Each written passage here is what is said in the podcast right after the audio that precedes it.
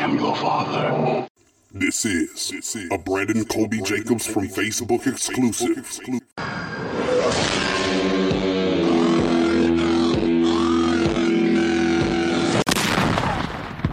And you'll see why 1984 won't be like 1984. Touche, my nigga. Touche.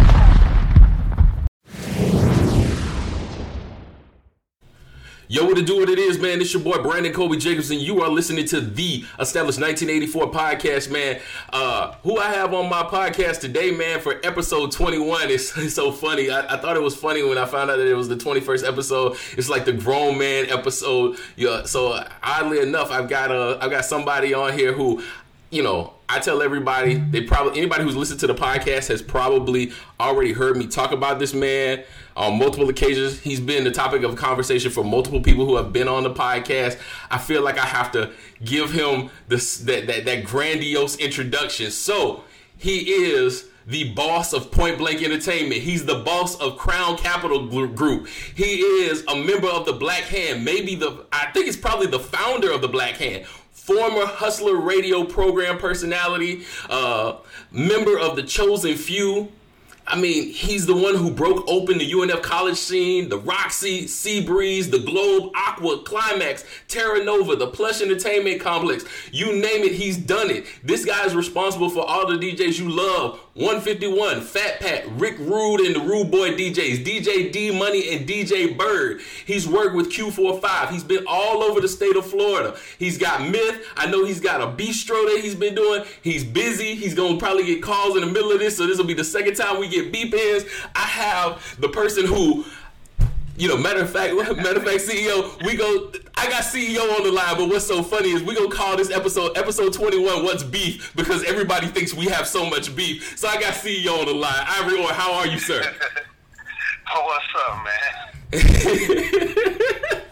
Was that big enough? Did that feel like I? Did that feel like I got it all in? hey,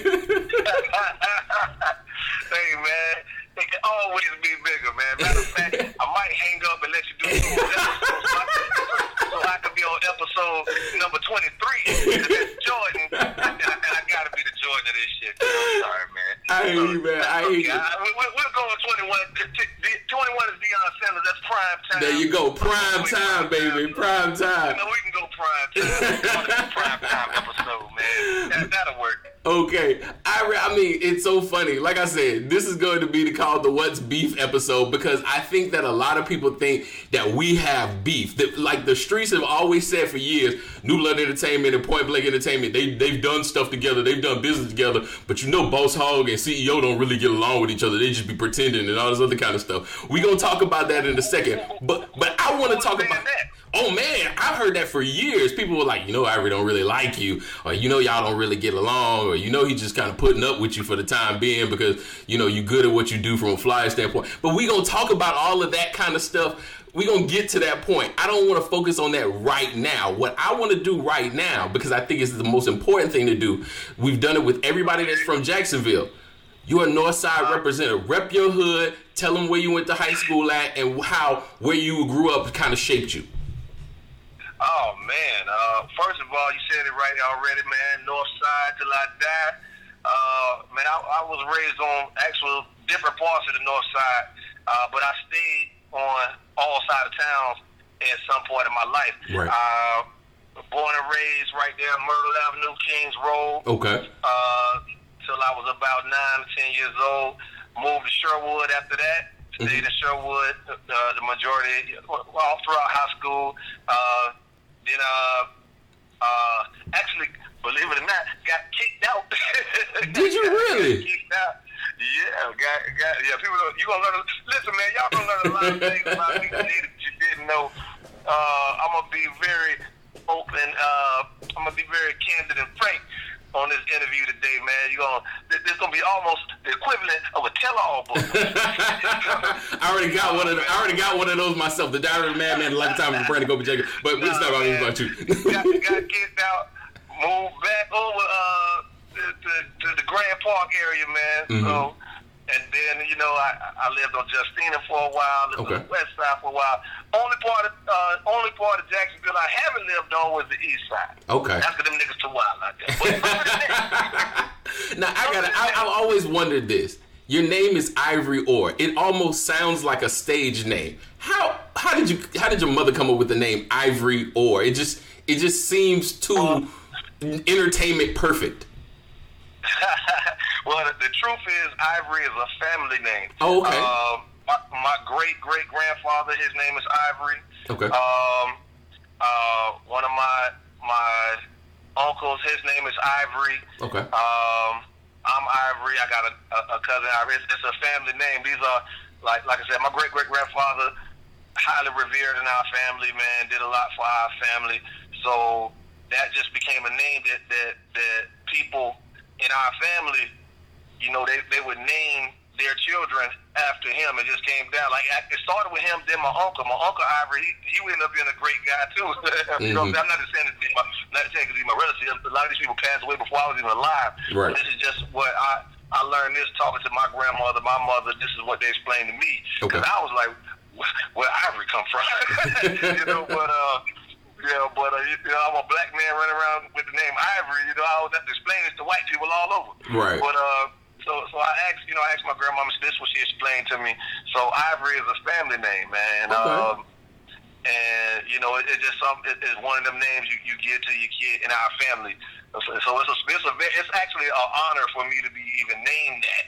Okay. Like in, in my family, you understand? And I got it, doesn't help. I got a sister named Ebony. It just was too perfect. So, Ebony, and Ivory. I love that. it, it is what it is. And we came out before the song, by the way. So, Oh, okay. You know, Okay, they, that's, they bite. that's what's up. but anyway, Now, I, now what I had always heard because you know it, you know the telephone game. You know, tell a, tell one person one thing, and then when it get down twenty people, it ends up becoming something totally different. Now, you just mentioned that you ended up getting kicked out of school, but what I always heard about you, you're a bit of kind of a book nerd and all this kind of stuff. Was that a fair assessment didn't of you, or was that overstated? Yeah, no, no, definitely I was a nerd. But one first, I didn't get kicked out of school. Like I got kicked out of my house. oh, you got kicked out of your house. Okay, okay, okay. Yeah, not not out of school. Not out of school now. Okay. Um.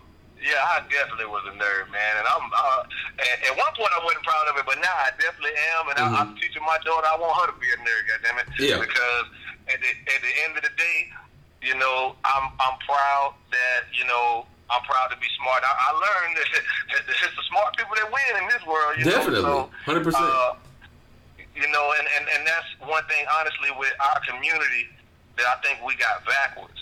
Mm-hmm. We idolize the people, we idolize people who, who, who do dumb shit, Mm-hmm. and we clown people uh, for, for, for, for being smart or, or pursuing. You got kids that that try to hide being smart.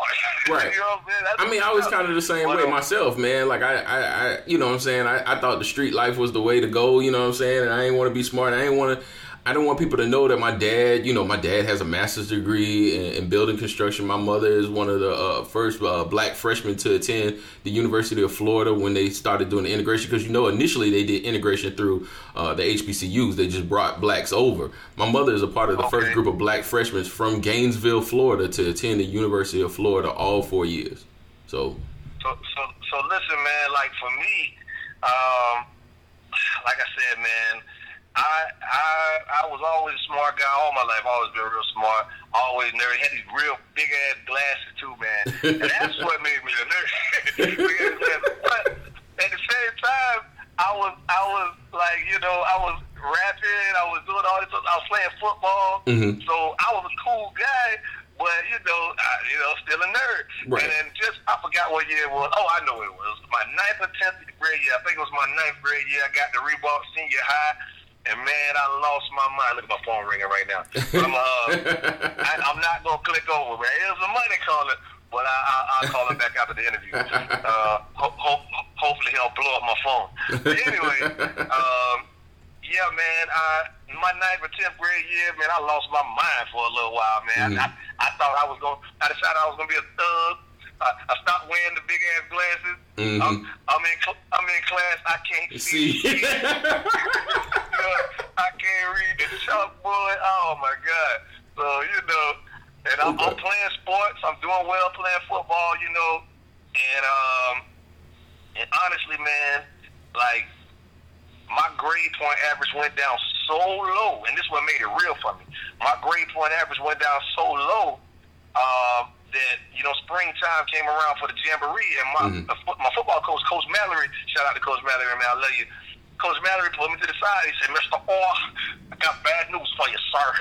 I'm like, what, what, what, what could he got tell? What could he possibly have to tell me? I'm, I mean, I'm smart, so I'm thinking automatically.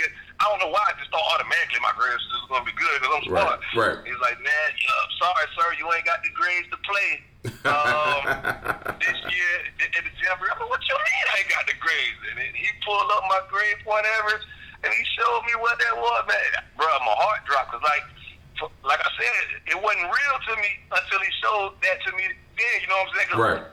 I just, I never, I never was that guy that didn't have the grades to do anything. Like Right. that, that was never even a concern for me. you know what I'm saying? Right. So it got real for me then, and that's when, that's when I honestly, I got focused. Um, I, that was also around the time I got kicked out of the house. Like a lot of stuff happened at that time, and then I, I got focused. I changed my life. I decided to, to to to get back, put the focus back on my education. You know, I started going to church heavy. Um, and I just what I was going to church, but I started actually paying attention. Right, right, right, right, right, right. You know, started getting into church heavy, man, and just try started to try to refocus myself, man, to get I had to find my center again. And then, you know, I found it, and I actually ended up turning my grades around, became a straight A student for the rest of the time I was at Ribault. Okay. Um, you know, graduated with honors. So, Okay. you know, guys, well, Okay. So you. rest is history. So the so you got this. You ended up going to UNF, and I know that part. Now, where does chosen few begin? Is that in high school, or is that while you're Yeah. at UNF? Nah, that's in that's in high school, man. I was Okay. uh I always rap, man. I've been rapping, believe it or not, people some people don't believe when I tell them. I've been rapping since I was like four or five years old. I got Mm. actually my my godmother and family they got video of me rapping at family reunions in front of crowds. I've been rapping since I was little. Right. Um, so you know, I've been rapping all my life, and I mean, I am not to, not to brag. I'm, I'm pretty okay at that shit. So, Ivory, um, Ivory, cut the cut the shit. You ain't got to do that on this podcast because everybody on this podcast has heard me say that you are the greatest rapper in the last 15 years in the history of Duval County, and it's not even Well, up for debate. I've said that. well, I've said that on multiple occasions. I said it on all the podcasts you listen to. So cut the shit. We know you're good. First of all, first of all, I gotta say I appreciate that, man, and everybody who's ever supported me. I definitely appreciate that. But I, I will. I'm a humble guy, bro. I ain't gonna lie to you, and uh, I'm, I'm definitely cool with you saying that because it's true. uh, I just can't say that, dude. I just can't say that. You Right. know what I'm saying? But uh, you know, I, I, bottom line is I, I, I was always rapping, and um, so I, I would be at school. At school, man, we you know we beating on the lunch tables in in, in um in the lunchroom or we at gym. I'm always rapping everywhere, so I'm known for it. Right. Right. So um, my homeboy, man, one of my best friends to this day, this, and it's one of my ride or die. I, tr- I I feel like the dude's like my brother, man. Uh, go by the name of Goat. Mhm. Uh, he actually, um, he actually came to battle me. I didn't even know he came to battle me. Just to be honest with you, Mhm. I didn't even know he came to battle me. He, we had a mutual friend that was trying to rap, and and that guy brought Goat to me to try to battle me because he he heard Goat and he, he know Goat to be a good rapper or whatever. Right. And uh, and we rap. I didn't know we was battling. To be honest with you, I was just rapping. I just like to fucking rap. Mhm. And uh, and you know, I found out later, years later, that Goat was battling me. I didn't even like. I didn't even know this. But apparently, you know, we we we just ended up having a mutual respect for each other, man. He introduced me to Dirt, which is another person that was in the group. He Mhm. actually took me. He took me. Dirt. He, he took me. Oh, this is gonna be funny. Dirt lived in some projects, which is now EWC dorms. the projects right behind EWC. It was Yeah. called Society Court. Society Court. I mean, this is the this is the hood hood. That was Rick Rude. That's Dirt brother. That's Oh, how okay. I know DJ Rick Rude. Oh, okay, okay, Like, cool. I met when I met Rick Rude. Rick Rude was was in was running around the house in the ground like Tarzan. Just throw this grown ass man under the bus right now, huh? Man, I love Rick Rude. I tell that, I'm gonna tell that story till I don't care. I didn't know this nigga since he was like five. Right. so it ain't gonna change. but uh, but yeah, man, like I, Go actually took me around there again without my knowledge. He took me around there to battle dirt. I didn't know I was battling dirt. I thought we were just going around his old house. Mhm. And he uh and then Dirt started freestyling. That nigga, hey boy, I ain't gonna lie. Dirt one of the few people I, at that time that made me be like, damn, I gotta step my game up. Right. you know, but you know, he but he thought the same thing about me, and we just end up, you know, just just just uh, you know, meeting a bunch of people that rap. And I, I was always a person to try to bring people together, man. Mhm. And everybody that we that we met that had some real serious talent, either we was putting them in the group or we was. You know, starting to click. See, back then that was that was during the whole Wu Tang time period. Right. So you got like eight, nine people in the clique. So, Gotcha. so, so it could be it could be like eight, nine niggas in the group. Right. you know what I'm saying? During that time period, that was cool. Right. you know what I'm saying? So, so you know, I, I had my own Jacksonville Wu Tang basically, but you know, without, without all the, the sons and the, and the guards and all that shit. Right. you know what I'm saying? Right. So it was, it was a North Side Wu Tang basically.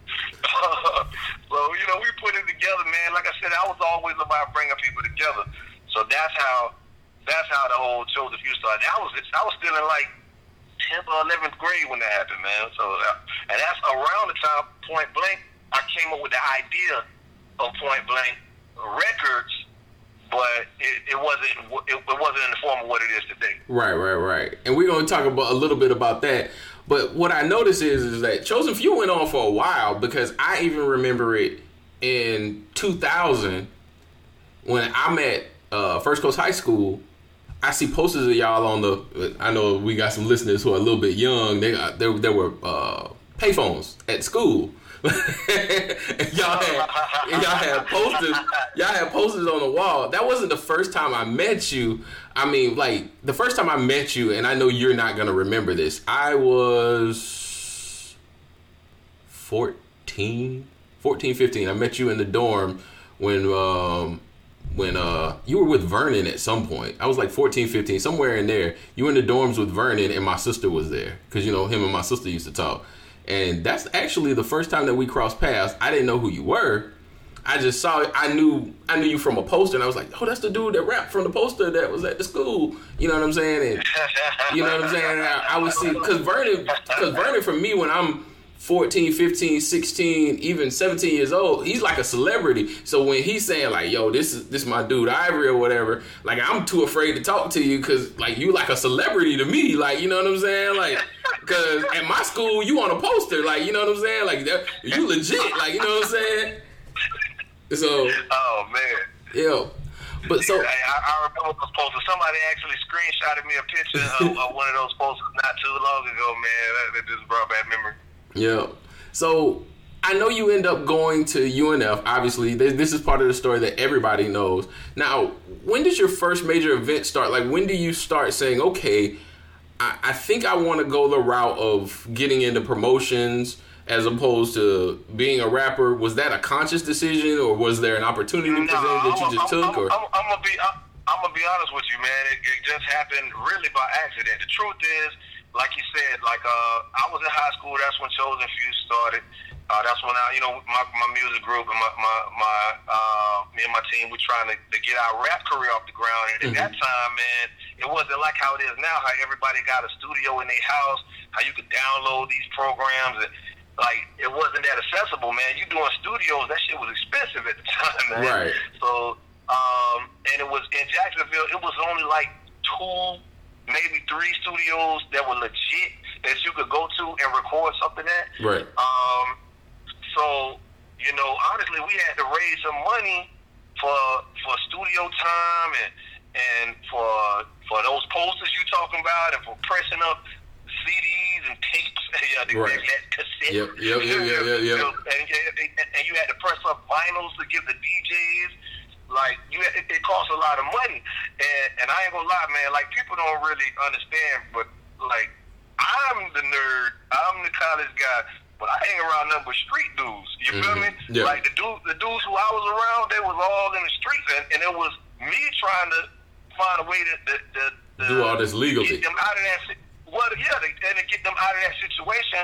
And I'm like, look, man, like I don't want to sell dope. I don't want to have the story that every rapper has now, and they they they they, they proud to lie about. They they, they really lying. Most of them. Mhm. that, that they that they pay for all that shit with their dope money, and most of them lying. Mhm. But um, and, and if you listen and trust me, I know I, I meet. I've met most of your favorite rappers. Most of your your favorite rappers lame as hell, and that's that's one thousand. You know what I'm saying? You- you're definitely telling the truth. But but but I didn't want to go that route. I was like, man, look, man, you know, I, had just got done being a knucklehead. I wasn't trying to go further down the rabbit hole. Right. Because I was like, look, man, so um, I don't want to sell dope. I don't want my dogs going to jail because that's what's going to happen. You know, so how can I, how can we raise some money and pay for this shit? You know what I'm saying? I'm I'm I'm working two jobs at a time. You know what I'm saying? Like um like how do we do this? How do we raise this money? So I actually went when I first got to UNF. I went to an alpha party at, at the boathouse, Mhm. and um and that bitch was whamming. And I, and me, I don't I didn't even know I had a mind for business at the time. I guess, but I but I had a mind for business, and I'm just at the, I'm looking. I'm, I'm watching all the people come in. I'm watching them pay five dollars, ten dollars to get in, Right. and I'm looking at all the people come in. I'm kind of like, oh shit, this was was making some money. you know, what I'm saying? at that time I thought that, I, I thought five dollars was, was a lot. you know, five Right. dollars a head. Right. No, it was a lot to be done. And uh, I was like, damn, I could I could do this. So I tried to throw a couple parties with my with my people. The first couple was whack, but every time we did it, they got better and better. And I could, even though they was whack, I got, I was able to see where we went wrong, and um, and I was able to fix. I learned from those mistakes, fix them on the next time, and every event got better and better Mhm. um, until it started making some money, and it just over time, man, we kept doing it. You know, we kept doing it, and we kept getting some opportunities. You know, once once uh, I met some of the right people that gave me some opportunities at some nightclubs to do the same thing. And over time, I mean, even bro, and we was doing this for years, bro. Look, hey, this, this DJ Bird calling me right now. I wish I could conference him in. But uh, uh, uh, over the years, man, we we was doing it, and we was still really just doing it, really for the music. Right. You know, it was really all about the music. It was. It went from. It went from look, we got to use this money to pay for financing the music. Then it went into look, hey, you know, we trying to get these DJs to play our records, and they won't play our shit. Well, fuck it. We gonna get our own shit, and we gonna play our own records. We gonna throw our own parties, play our own records. We gonna get our own, rent out our own clubs. You know what I'm saying? We gonna we gonna we gonna do it ourselves. They don't want to play our shit. We gonna play our shit. Okay. Like now that that's that's one thing about me that has never changed. I'm I'm a very independent minded person. I am a, a I'm the type of person that will not take no for an answer. You can't tell me that it's something I can't do. You know what I'm saying? Like if, if, if you tell me I can't jump out of a plane without a parachute and live, I'm jumping. And I'm gonna. I'm, I'm gonna find something. You know what I'm saying? I'm gonna get one of them, uh, one of them little wing pack things that they have on, on, on Mission Impossible. Like I'm the little yeah, bat suit deal. I'm gonna find. I'm gonna find. Yeah, I'm gonna have a Batman wing. I'm, I'm, I'm gonna get a jetpack, something. you, you're not gonna tell me what I can't do. You know what I'm Right. saying? Like, I, like, especially at that time. Right. So let me stop you-. Let me stop you right there because I what I want to do is I want to talk a little bit about that process. So you're in the process of developing club nights through the parties that you're doing at UNF. While you're going through that process, I know that you have you either already have fostered or you're in the process of fostering relationships with a couple of people that I know. I don't want to call them founders because I don't want to disrespect how you had your organization founded, but people I know that were deeply connected to what you do. Vernon K. Johnson, Maurice Sean Don Oliver, Chris Francisco, I think is his last name, 151, and D Money. These are all kind of people that you meet around the same time. How do these relationships create the process of kind of developing what ends up being the point blank entertainment that we initially knew? Like the I guess kind of like point blank entertainment Well, 1.0 or 1.5. You know what I'm saying? Well, honestly, it was honestly, man, it was a lot of people even before that. Like, uh, when Point Blank actually started, when I first actually put it down on paper and and um and made it into an entity, it wasn't a record company, it wasn't an entertainment company, it was an artist union. Like I said, I was all about bringing people together. Right. So I called it Point. I called it Point Blank Artist Union. Um, I actually registered it with UNF. We used to. Uh, I, I used to get the um, the Robinson Theater. I used to use the lobby for the Robinson Theater and held meetings. And what it was for, it was for. It was like not. I don't want to say support group because that sounds like it was an AA meeting. But it was basically like a support system for anybody who was trying to do entertainment. So if you was a, a rapper and, and thi- this guy was uh, a graphic designer, and this guy was a poet, and this guy was a singer, and this this, this girl she was a she wanted to be a model or, or whatever. Hey, whatever you're trying to do that's related to entertainment, let's come together, let's network, and let's figure out how we can link up and help each other be each other's support and each other succeed. So Right. that's how that's why you'll see like some of the people you name for those of you who know them, or eh, if you don't know, like a lot of these people had their own companies. Vernon Like, K with, own- with Dime, Dollars in Music as Dime High. Right, Maurice was right, working with him. Yeah. Right, these people had their own movements. My thing was, let's take these movements and let's support them. Like, like it wasn't, hey, you follow me, I'm CEO, and and you under me. It wasn't that. Like, it was more so, look, you you uh you want to be a boss at what you're doing. You want to be great at what you do. I don't even want to say boss because niggas wasn't saying that shit back then, and it's way overused now. To be honest with you, like, but you trying to be great at this. You know, Vernon had his he he had Dollars in Music Entertainment, and they was trying to be great at that. You mm-hmm. know, I had chosen few Point Blank Entertainment. I'm trying to be great at that. I didn't see that as a conflict. You understand? Mm-hmm. Like I said, I saw that as man, they doing something, we doing something. Hey, this my man over here, Jack Guns. He doing some Ty Stick. He rap. This guy's a DJ. Man, let's all get together and let's help each other. You know what I'm saying? Let's let, let's help each other. Damn, Ty Stick calling me. Niggas must know we on. I'm almost certain they know. it's crazy. I just said I just said this man's name and he called me. That's crazy. Mm-hmm. So, but um, but yeah, man. Uh, it was all about helping each other succeed. I was looking at cities like New York and like Atlanta, and if you ask any rapper about Atlanta today, uh, every rapper from Jacksonville moves to Atlanta and be like, man. Man, I'm going to Atlanta because there's so much love up there, support, and niggas ain't hating, da da da, right? Well, I was trying to create that scene in Jacksonville for, I was trying to, to start that. I was trying to, to spark that off. So that's what Point Blank started as, and that's how me and some of the guys you named were were were you know started out doing business. Um, Vernon came into play because I met Ty Stick. Ty Stick is one of my best friends, man. One of the guy just called me. He- He's a he's a rapper. I heard him throughout all the. Uh, I forgot exactly how I met him, but um, he, he was dope. So he was coming to the to the artist union meetings, right? Mhm. And it wasn't like I was managing him, but again, he was doing something. I believed in him, so we were supporting him. So I was pushing his record. I helped him get some beats. Uh, I was doing. I was, a lot of people don't even know. I, I- used to be a producer, so I was producing records at the time. That's one of my jobs. I got. I, I worked at Black House. I worked at the Muse. I was producing tracks for artists to, to rap to rap to. And, and again, that that started because I couldn't find the beats I wanted, or I couldn't afford to buy beats. So I said, I'm gonna make my own goddamn beats. Right. Taught myself how to do that shit. So, you know, anyway, I'm working with Ty Stick. Ty Stick had a dope, dope record out. Vernon liked it, saw the potential in it. He and Vernon approached me and approached Ty about working with Ty. Mm. And at that time, like, first of all, I don't manage Ty. I don't got no record label. This is my dog. you Right. know what I'm saying? So e- everything I'm doing for him is strictly out of the fact that this is my dog. Right. You know what I'm saying? Like, and I feel like if he blow, it could help me blow. You know what I'm saying? Like, I was working on my shit too. So when he come approaching me, he was like, "Yo, man," and it is Vernon. he was like, "Yo, man." Yo, we gotta have a talk. And I'm like, who's this nigga here? I'm like, who, I'm thinking my mind, who is this nigga? And he's like, yo, we gotta have a talk about Ty Stick.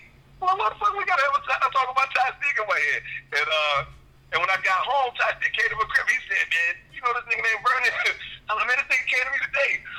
And uh, he's like, yeah, man, he want to talk to me about my record, man. Who is this nigga? I was like, I don't know.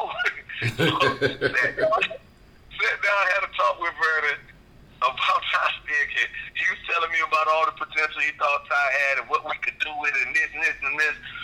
So it just it showed me that he had a uh, a mind for business. So I'm the type of person. Listen, man. The biggest key to my success is I'm a talent scout. That's basically what I am. I'm a glorified talent scout. Right. like, like I, I, you got a talent, and I can see it. I'm gonna try to somehow bring you on board to do something. I don't know. Maybe not, I might not even know what it is at the time, but it's gonna be something. You know, and, and I saw Vernon had a good mind for business. Um, so hey, look, man, let's work together. I don't know what we're gonna work on, but let's. Hey man, come, you know, let's work together. We didn't know it was no clubs or parties. We didn't know what the fuck we was gonna do. We're just working together. Okay. And then um, Chris Francisco the same way. Chris Francisco, now, a lot of people don't know this is an Asian guy, he's a Filipino. Right. He was actually my first business partner. And you know, I, and he became my first business partner because you know why? We had a class together at UNF. We had a project. uh, We, was at, we had a group project. Me, him, and some other white people. And um, and the group never met one time. And a lot of it was probably my fault, you know, because I was off, you know, being a rapper. Right. Group never met. Group never met not one time. So now it's the day before the project is due, right? And this project determines your uh, your your grade for the class because the, the, the class is built all around the project. Right. Right. And we ain't had one goddamn meeting. We, I don't even know what the project about. I'm gonna just be honest with you. I, at this time, I don't even know what the project about. Right? So, you know, we meet up with uh, we meet up with our group the night before, right? Mhm. And everybody's panicking. Everybody is panicking, right? And, and I, and especially, I ain't gonna lie, and I ain't racist, but I'm sorry, but especially the white people, they, oh man, they, they, they, oh my God, if I, if I fail this class, I'm gonna, I'm not gonna get this grade, I'm gonna kick out of school, my dad's gonna fucking kill me, all this shit, right? And, and, and, and we're like, and me and Chris actually calm everybody down. And Chris is like, yo, don't worry about it. I'm gonna put together this this uh I'm gonna put together the PowerPoint, da da da it's gonna be dope. Uh so he did, right? Mhm. So everybody said and, and I was like, look, y'all just chill, we got it. Like let like it, it, we'll get through it. Mhm. Right? So the day of, the next day comes. And uh and it's 20 minutes before class is start. This class is about to start. We meet up outside of class, and Chris's PowerPoint crashes. Like the whole thing crashes. Oh, so God. everything that he did is gone. Is gone. And, and ain't no The jump drive. Ain't no jump drives at this point, probably. Ain't no junk, nigga. We got floppy disks. Nigga, All that shit is gone. So he goes to put it in, and it's not there, right? All right. One of the white girls literally faints. She fainted, right? She actually fainted. Another girl started crying. This other dude, he started cutting. He, uh, they, they think it's all over. They think, oh, we all think it's a zero in this project. F in class, is done. Mm-hmm. So again, I step in. I'm like, look, look, look, look, look, look. This is what we gonna do. look, everybody just calm down. This is what we gonna do. I say, Chris, you got your computer with you? Yeah, man. I say, look, just put some stuff up on the screen. Just put some pictures up on the screen that relate to what we had to do to do with this project, and I'm gonna talk. He's like, what? I was like, listen, bruh, just put up some graphs, put up some charts. You know what I'm saying? Like, just put up some charts. Now, just- This ain't just some nigga I- I- shit. I said, look, bruh. I said, don't. I said, the shit ain't even gotta mean nothing, bro. I said, just put up some charts, bro. I said, you gonna flash them real quick. And I said, when I tell you to switch it, you switch it. And I said, we're gonna go fast. I'm gonna talk. He said, Ivory, we didn't, we haven't studied at all about this. I said, listen, bro, I got it. You just put up the charts. I'm gonna handle it. And, and I said, I, I said, the rest of y'all, y'all just stand up there, right? And I might ask you a question, and you just say yes. I said, uh, they was like, they looking at me like we retarded, right? Right. We walked, we walked in there. That man, he, he threw together some charts about whatever. Who knows what they was about? Mhm. they could have been, they could have been Domino's pizza charts. Who knows? he, he, he threw up some charts that he pulled from God knows where. I don't know where he got them from. Right. And when he threw them up, I BS'd through the whole fucking uh, proposal. You know, I said, I don't know what the hell I was talking about. But yeah, I, I, I said in class, listening to the other people's proposals, and got an idea of what we were supposed to be talking about. And I just, you know, off the top, I, I, I'm a rapper. I freestyle. I freestyle the whole proposal off the top of the dome. Off the top of the Oh, dome. my God. and, and we got a and we got an A in that class. we got an A, we got an A on the project, an A in the class. Everybody, everybody passed. Everybody happy, and that's when I knew that me and Chris Francisco could work together. And shortly after that, I asked him to be my business partner because at that time, this gonna make me sound real old.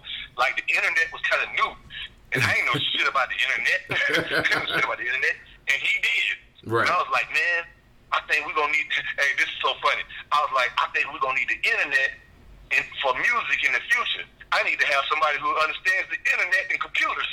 Right? I, need me one of those guys, right? I don't understand shit. I don't understand shit. So you know, does. So you know what? Gonna put him down, and that, and I, I made him my business partner based off of that. Now let me so let me.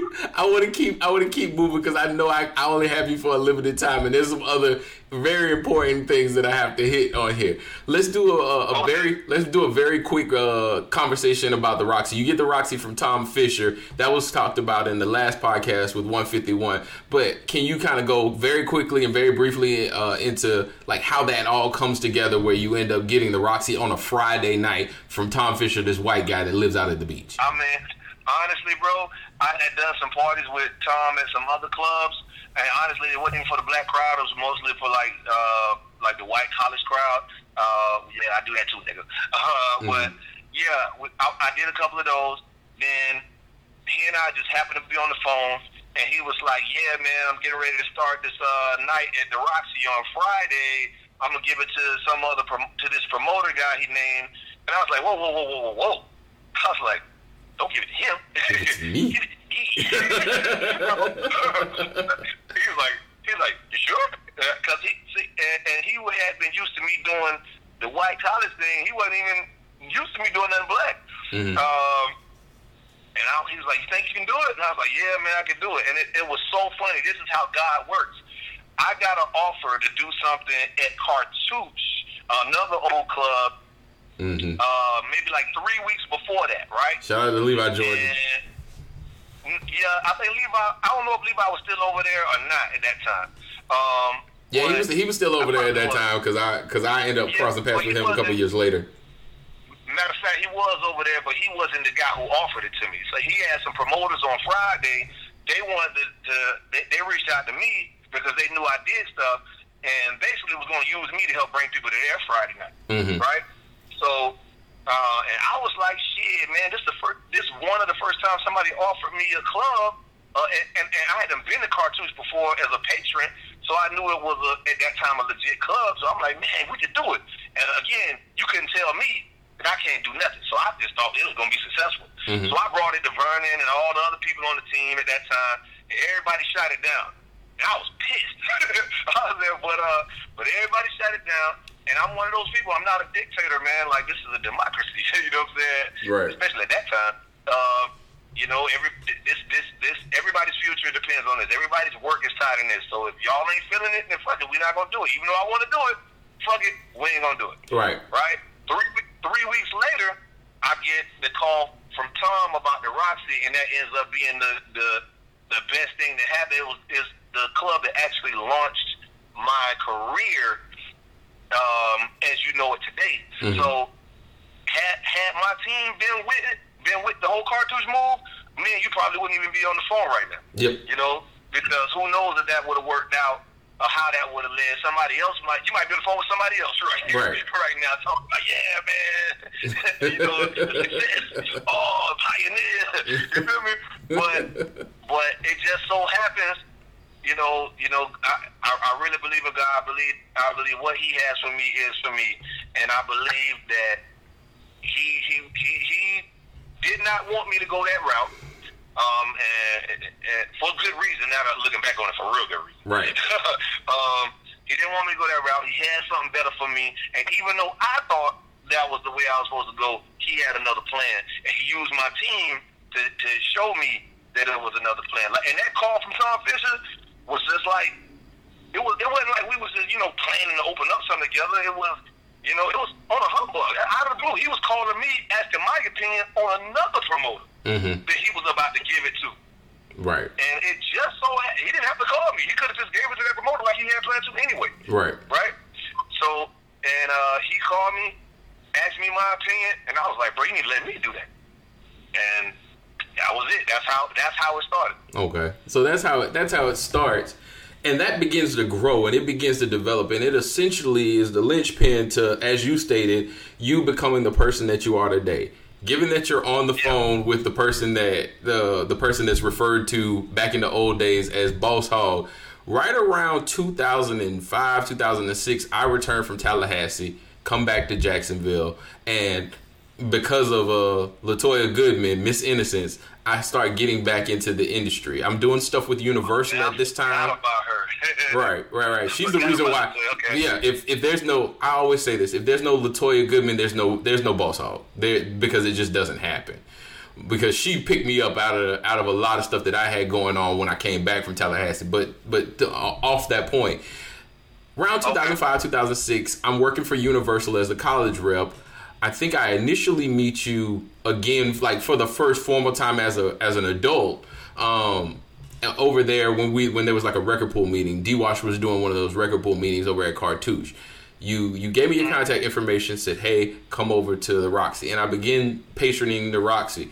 I start building a team and before you know it new blood starts to appear in your in your venues and you, it starts to appear in your venues a lot what is your perception of me at that point and what's it like dealing with me and my team at that point be honest with you, and bro. be and be 100% honest don't lie a- a- around that, yeah, of course. Honestly, bro, like it was no perception at that time. That, like I kind of found out about you. Um, I remember you came up, and you introduced yourself to me. I, I remember that. But as far as New Blood, I didn't find out about that until I think. I think again, I think it was Tom Fisher because I think you were passing out some of his flyers. Like Mhm. y'all, y'all was like distributing flyers for him mm-hmm yep right? And and he and I were doing plush and a few other things at that time, and and he was just you know, we were partners at that time, Right. And um, he told me that you guys were doing the promotions. That's how I found out that like what you were doing as far as promotion goes. Mm-hmm. Mm-hmm. Now we move in. Uh, we start doing stuff in your venues, and this is always what the the rumors and humbug kind of kind of go. I always thought that the relationship was great. We, you know, we came in, we did our thing, we did our promotions. We were working with Tom. We were doing a lot of stuff. He was a partner for us growing into what we eventually became. Was there issues uh-huh. at that point, like with my approach, with Bro, with how I that, how I interacted with you? weird. Like, I, I, that's why it's kind of weird because I like I heard some of the other podcasts where you said that people said we had beef, and like you and you started out this interview saying that we had beef. Bro, I didn't know nothing about that, bro.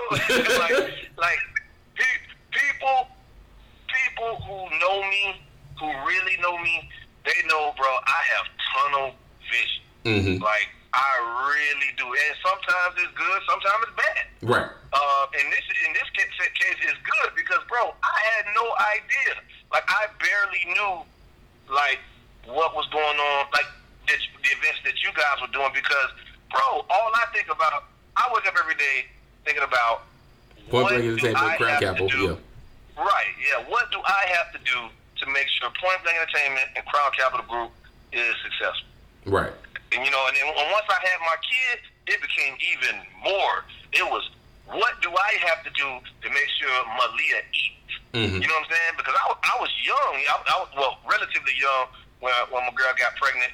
Like, bro, I damn near lost my mind. I was scared as shit. I was still living on. I was still living in the hood. You know what I'm saying? Like, I Right. like people. I had successful clubs going on, but I'm still living in the hood. I'm driving my girl's car.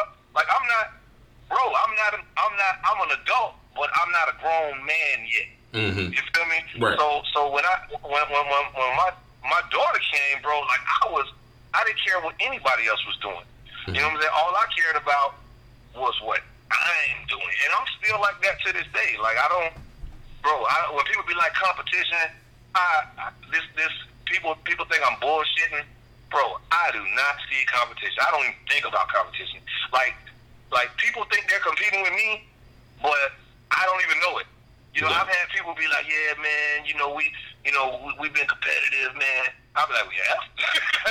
And then they probably think you're being an asshole. They probably are like, "The fuck does that mean?" Like, you know what I'm saying? Like, I think some people, I think some people think I'm being an asshole, but I think most people can tell because I'm, I'm very. I mean, you know me, bro. Like you can, I'm not. You can read me very easily. Mhm. like, like you can genuinely see on my face and that I'm surprised. I'm like, really? Right. like, I, like, bro. I've had so many people come up to me and be like, man, I'm glad we squashed that. I'm like, squash what? I have no idea. Like they're thinking that we got this beef or this one of these issues or that I'm thinking about them, bro.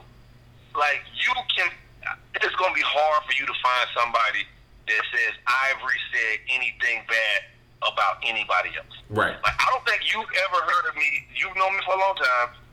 Can you remember in the years that you've known me, me say anything bad about anybody? I can honestly say that I have never heard you say anything bad about anybody, but I think what has happened over the years is that because and we're going to get to this uh, there's well there's part of this that I want to address later on in the podcast, but there I think sometimes your lack of response makes people think that there's a problem. And I think that that's where some of that comes from. I, I, I, I can, I can go for that. I can go for that. I can definitely go for that. because because sometimes And- people and are I looking people are looking for something I- from you. Like that's a, and I, i've been guilty of this too because we both come from an alpha male type of personality leaders in our own right in in different organizations and in different fields. I think what happens is people look to us for response. People look to us for affirmation that they're that they're doing well or that they're valued by us. And if you have tunnel vision, Ivory, and you don't reciprocate that or you don't provide that energy for some people, they feel like there's a problem. you know what? And I'm gonna be real with you. Like I've had some people say that to me, and I, my girl has told me that before. Where like you need to say this to this person, you need to say that to that person, and I'd be like, huh? Why? like, Right. bro, like listen, listen, listen. I'm gonna be real with you. Like, dog, I come from the dirt. I come from the gutter. Like, like, like, no, I ain't no gangster, bro. But if you see where I came from, you, will understand, bro. Like, like, bro, I am. it- It's survival of the fittest where I'm from, bro. You- Right. You, understand? Like, like when I, it was twelve people that lived in the house I lived in, and it was a three bedroom crib. You Mhm. understand? Yeah. Was twelve people, and, and I didn't realize it. I didn't realize it until I got older. What, what that was, you know what I'm saying? It's me, my mom, my sister, uh, my, my aunts, my uncles, my grandmama. We all living in the same crib. Right. you know what I'm saying? And, and if you, and, and when I did a video for Bigga Rankin's back in the day called Welcome to the Ville, I did it in front of that house. You understand? Like, like, bro. So I sometimes stuff like that I don't think about. You know, you understand? Because that was never part of my reality. You understand? And I, so I've never needed that myself. So, or at least I didn't know I needed it. Right? Maybe Right. I did. I just didn't know I needed it. Right. But I didn't need it as much myself. So sometimes I forget. I forget to give it, and I've gotten a lot better about it now that I'm older because you realize, like, damn, like you gotta you gotta show people that you appreciate them. You know what I'm saying? You gotta show people you got sometimes you gotta give people a pat on the back.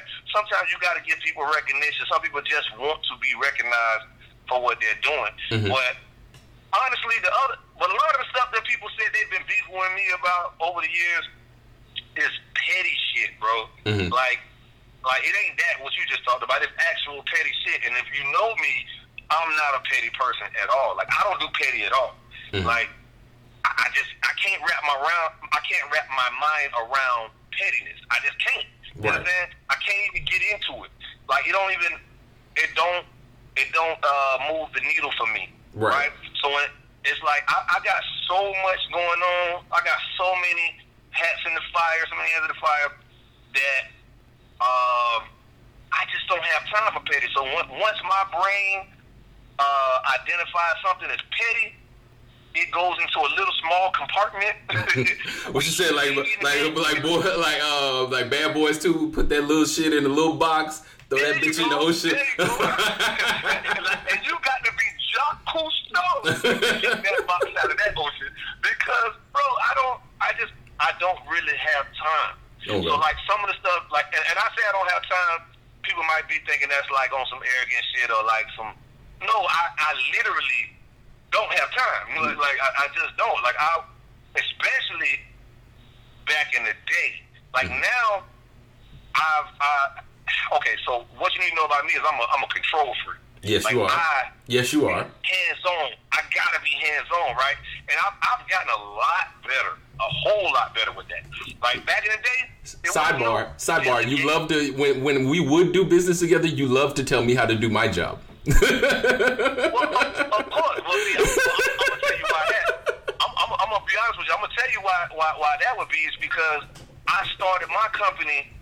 Uh, I started my company like the first money I really made was as a street team, Mhm. just like what you were doing. Right. So I did what you was doing. You know what I'm saying? Mhm. I, like I used to pass out flyers for bigga rankin's. I used to pass out flyers for Dr. Doom. I passed out flyers for, for Tom Fisher for all these people. I used to get paid to do that, right? Mhm. So the job you were doing, I had already done. Mhm. And for me, that was how one of the ways I really built my success is my street grind. So I took the street grind real seriously. Mhm. You know what I'm saying? And to this day, I, st- I treat the street grind seriously. That's why to this day, you can catch me passing out flyers to this day.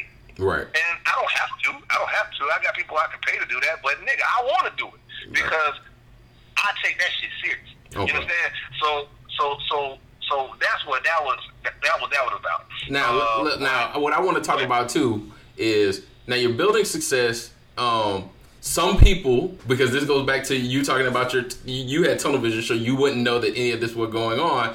Would say that you were bumping heads with with some other people on different sides. Um, you have me kind of over here on the on one end, kind of operating as I I- I- what some people would say. What some people will say. I didn't even know that. What some people will say is that I pulled people from your team to move over to my team, and that there was some.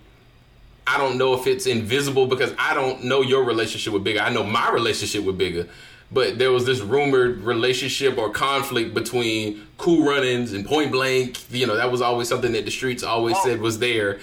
And, and oh. all of this is going on while you're while the Roxy's closing down and you're getting ready to move into the real team. I think you might have been at Seabreeze for a while too. What's going through your head? Is it just literally tunnel vision while all this stuff's going on? Or are you aware of any of Uh, this stuff being said? No. Well, no, I'm, I'm aware of some of it. Okay, so okay, you said you, you said bigga rankin's. Anybody else? Those are the those are the main ones that I know because I know my situation where people say, "Well, Brandon pulled all of Brandon's success came out of what was Point Blank because Brandon pulled people from Point Blank." Okay, so number one, with with with let's start with you. With that, bro, I, I, God is my witness, bro. I had no idea. Like, like I don't even know the people the people you're talking about. That They probably talking about Delvin and, and other low level folks that ended up deciding, okay, you know, I can get some quick Well, cash for doing stuff I with never, Brandon. I never. You talking about D money? Yeah, But I never looked at. I never knew that you pulled D money. I ended up managing D Money for two years, bro. But what does that mean? Managing D money and pulling D money for me? What? I guess okay. Well, this is what this is what this is. I guess this is what the issue is. Eventually, you and D Money end up parting ways, and I guess D Money has some had some issues. And I was going to come back to this, but I guess since we're talking about it, we'll bring it up now.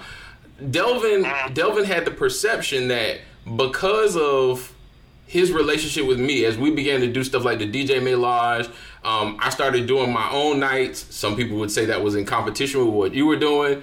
Um, as as those things are going on, people say that I pulled Delvin, I quote unquote pulled Okay, Delvin let me from let, you. let, let, let, let, let me stop right there. Like, bro, again, again, and I, I hope D Money didn't feel like that, and uh, I really hope D Money didn't feel like that. And if he did, I wish he would have told me. You, you feel me? Like, because I didn't have no issue with that, bro. I don't have no issue with competition whatsoever. Somebody can start a night the same day as me. They can, bro. I feel this is how I honestly feel. and You can ask anybody in my team; they've heard me say this on more than one occasion. I feel if I feel that God has blessed me enough with enough talent that if I just do what I'm supposed to do, there's no competing with me. Right. I'm going to I'm going to be successful. Like, and that don't mean that you're not going to be successful. That just means I am going to be successful. You understand? That means we can we can both be successful. Like, you understand? Mhm. But I'm going to be successful because I'm going to make sure I'm successful. Now it's up to you to make sure that you're successful as well. Right. You know what I'm saying? Now, I will tell you- I will tell you, as it relates to but the way Delvin- I look at that. Well, hold on. The way I look at that is is whether you're successful or not. That's none of my business. Mhm. Like I'm the type, bro. I've never ever been a hater. Right. Like I like to see people succeed. Like I really do. And when I see, especially when they succeed and they're doing something that I didn't think of, I'd be like, oh shit. I wish I would have thought of that. That's a dope idea. A- Ask Janae Mills. I hit her up. Uh, Janae Mills. She's one of the owners of the Dak Shack. Mm-hmm. Um, they're open at the same time I'm open. Mm-hmm. I bet you there's a picture of me at the deck shack on a Saturday while Pure is open of me and her hugging, and I posted a picture on my Instagram promoting the deck shack. Right. Because, bro, I'm bro, I don't hate. Like it's not. It ain't like that. When you go to Atlanta, there's ten clubs popping on the same night. I know. I lived there. I lived there for three years. So yeah, I know. There you go. I just, I just got back from Miami with Q45. We went to three different clubs in the same night. Mhm. You understand? Like, bro, like it, like it don't even have to be like that. People in Jacksonville make it like that. Right. I'm not like that. You know what I'm saying? I, I'm really, really, really not like that. So, like, you starting a club night would not, would, it would have never, ever, ever bothered me at all. Okay. Now, the only thing, the, the, the only thing that, that would bother me, like, if I felt the money was trying to compete with me, then that might have bothered me. Okay, let me stop you. Let me stop you right there. Because of that, Yeah. because you just made mention of that, Delvin has always made mention to me and has always said that he felt like you cut him off. And let me tell you what I'm talking about. Because there were people in your camp. That I'm, I'm finna go through it. Because there were people in your camp who, around the same time that that Delvin feels like he was cut off, which let's say that's somewhere between 2008 2009 you know reduced role in the venues um you know No, open it, I'm, I'm just let me let me get it all out let me get it all out let me get it all Okay, out he yeah, opens yeah, yeah, he- I, I do need to hear this. So he open, me- he's opening as opposed to getting later later slots. The money isn't quite the same, and according to him, you know that he's having some financial struggles. You know, and I'm gonna leave it general like that.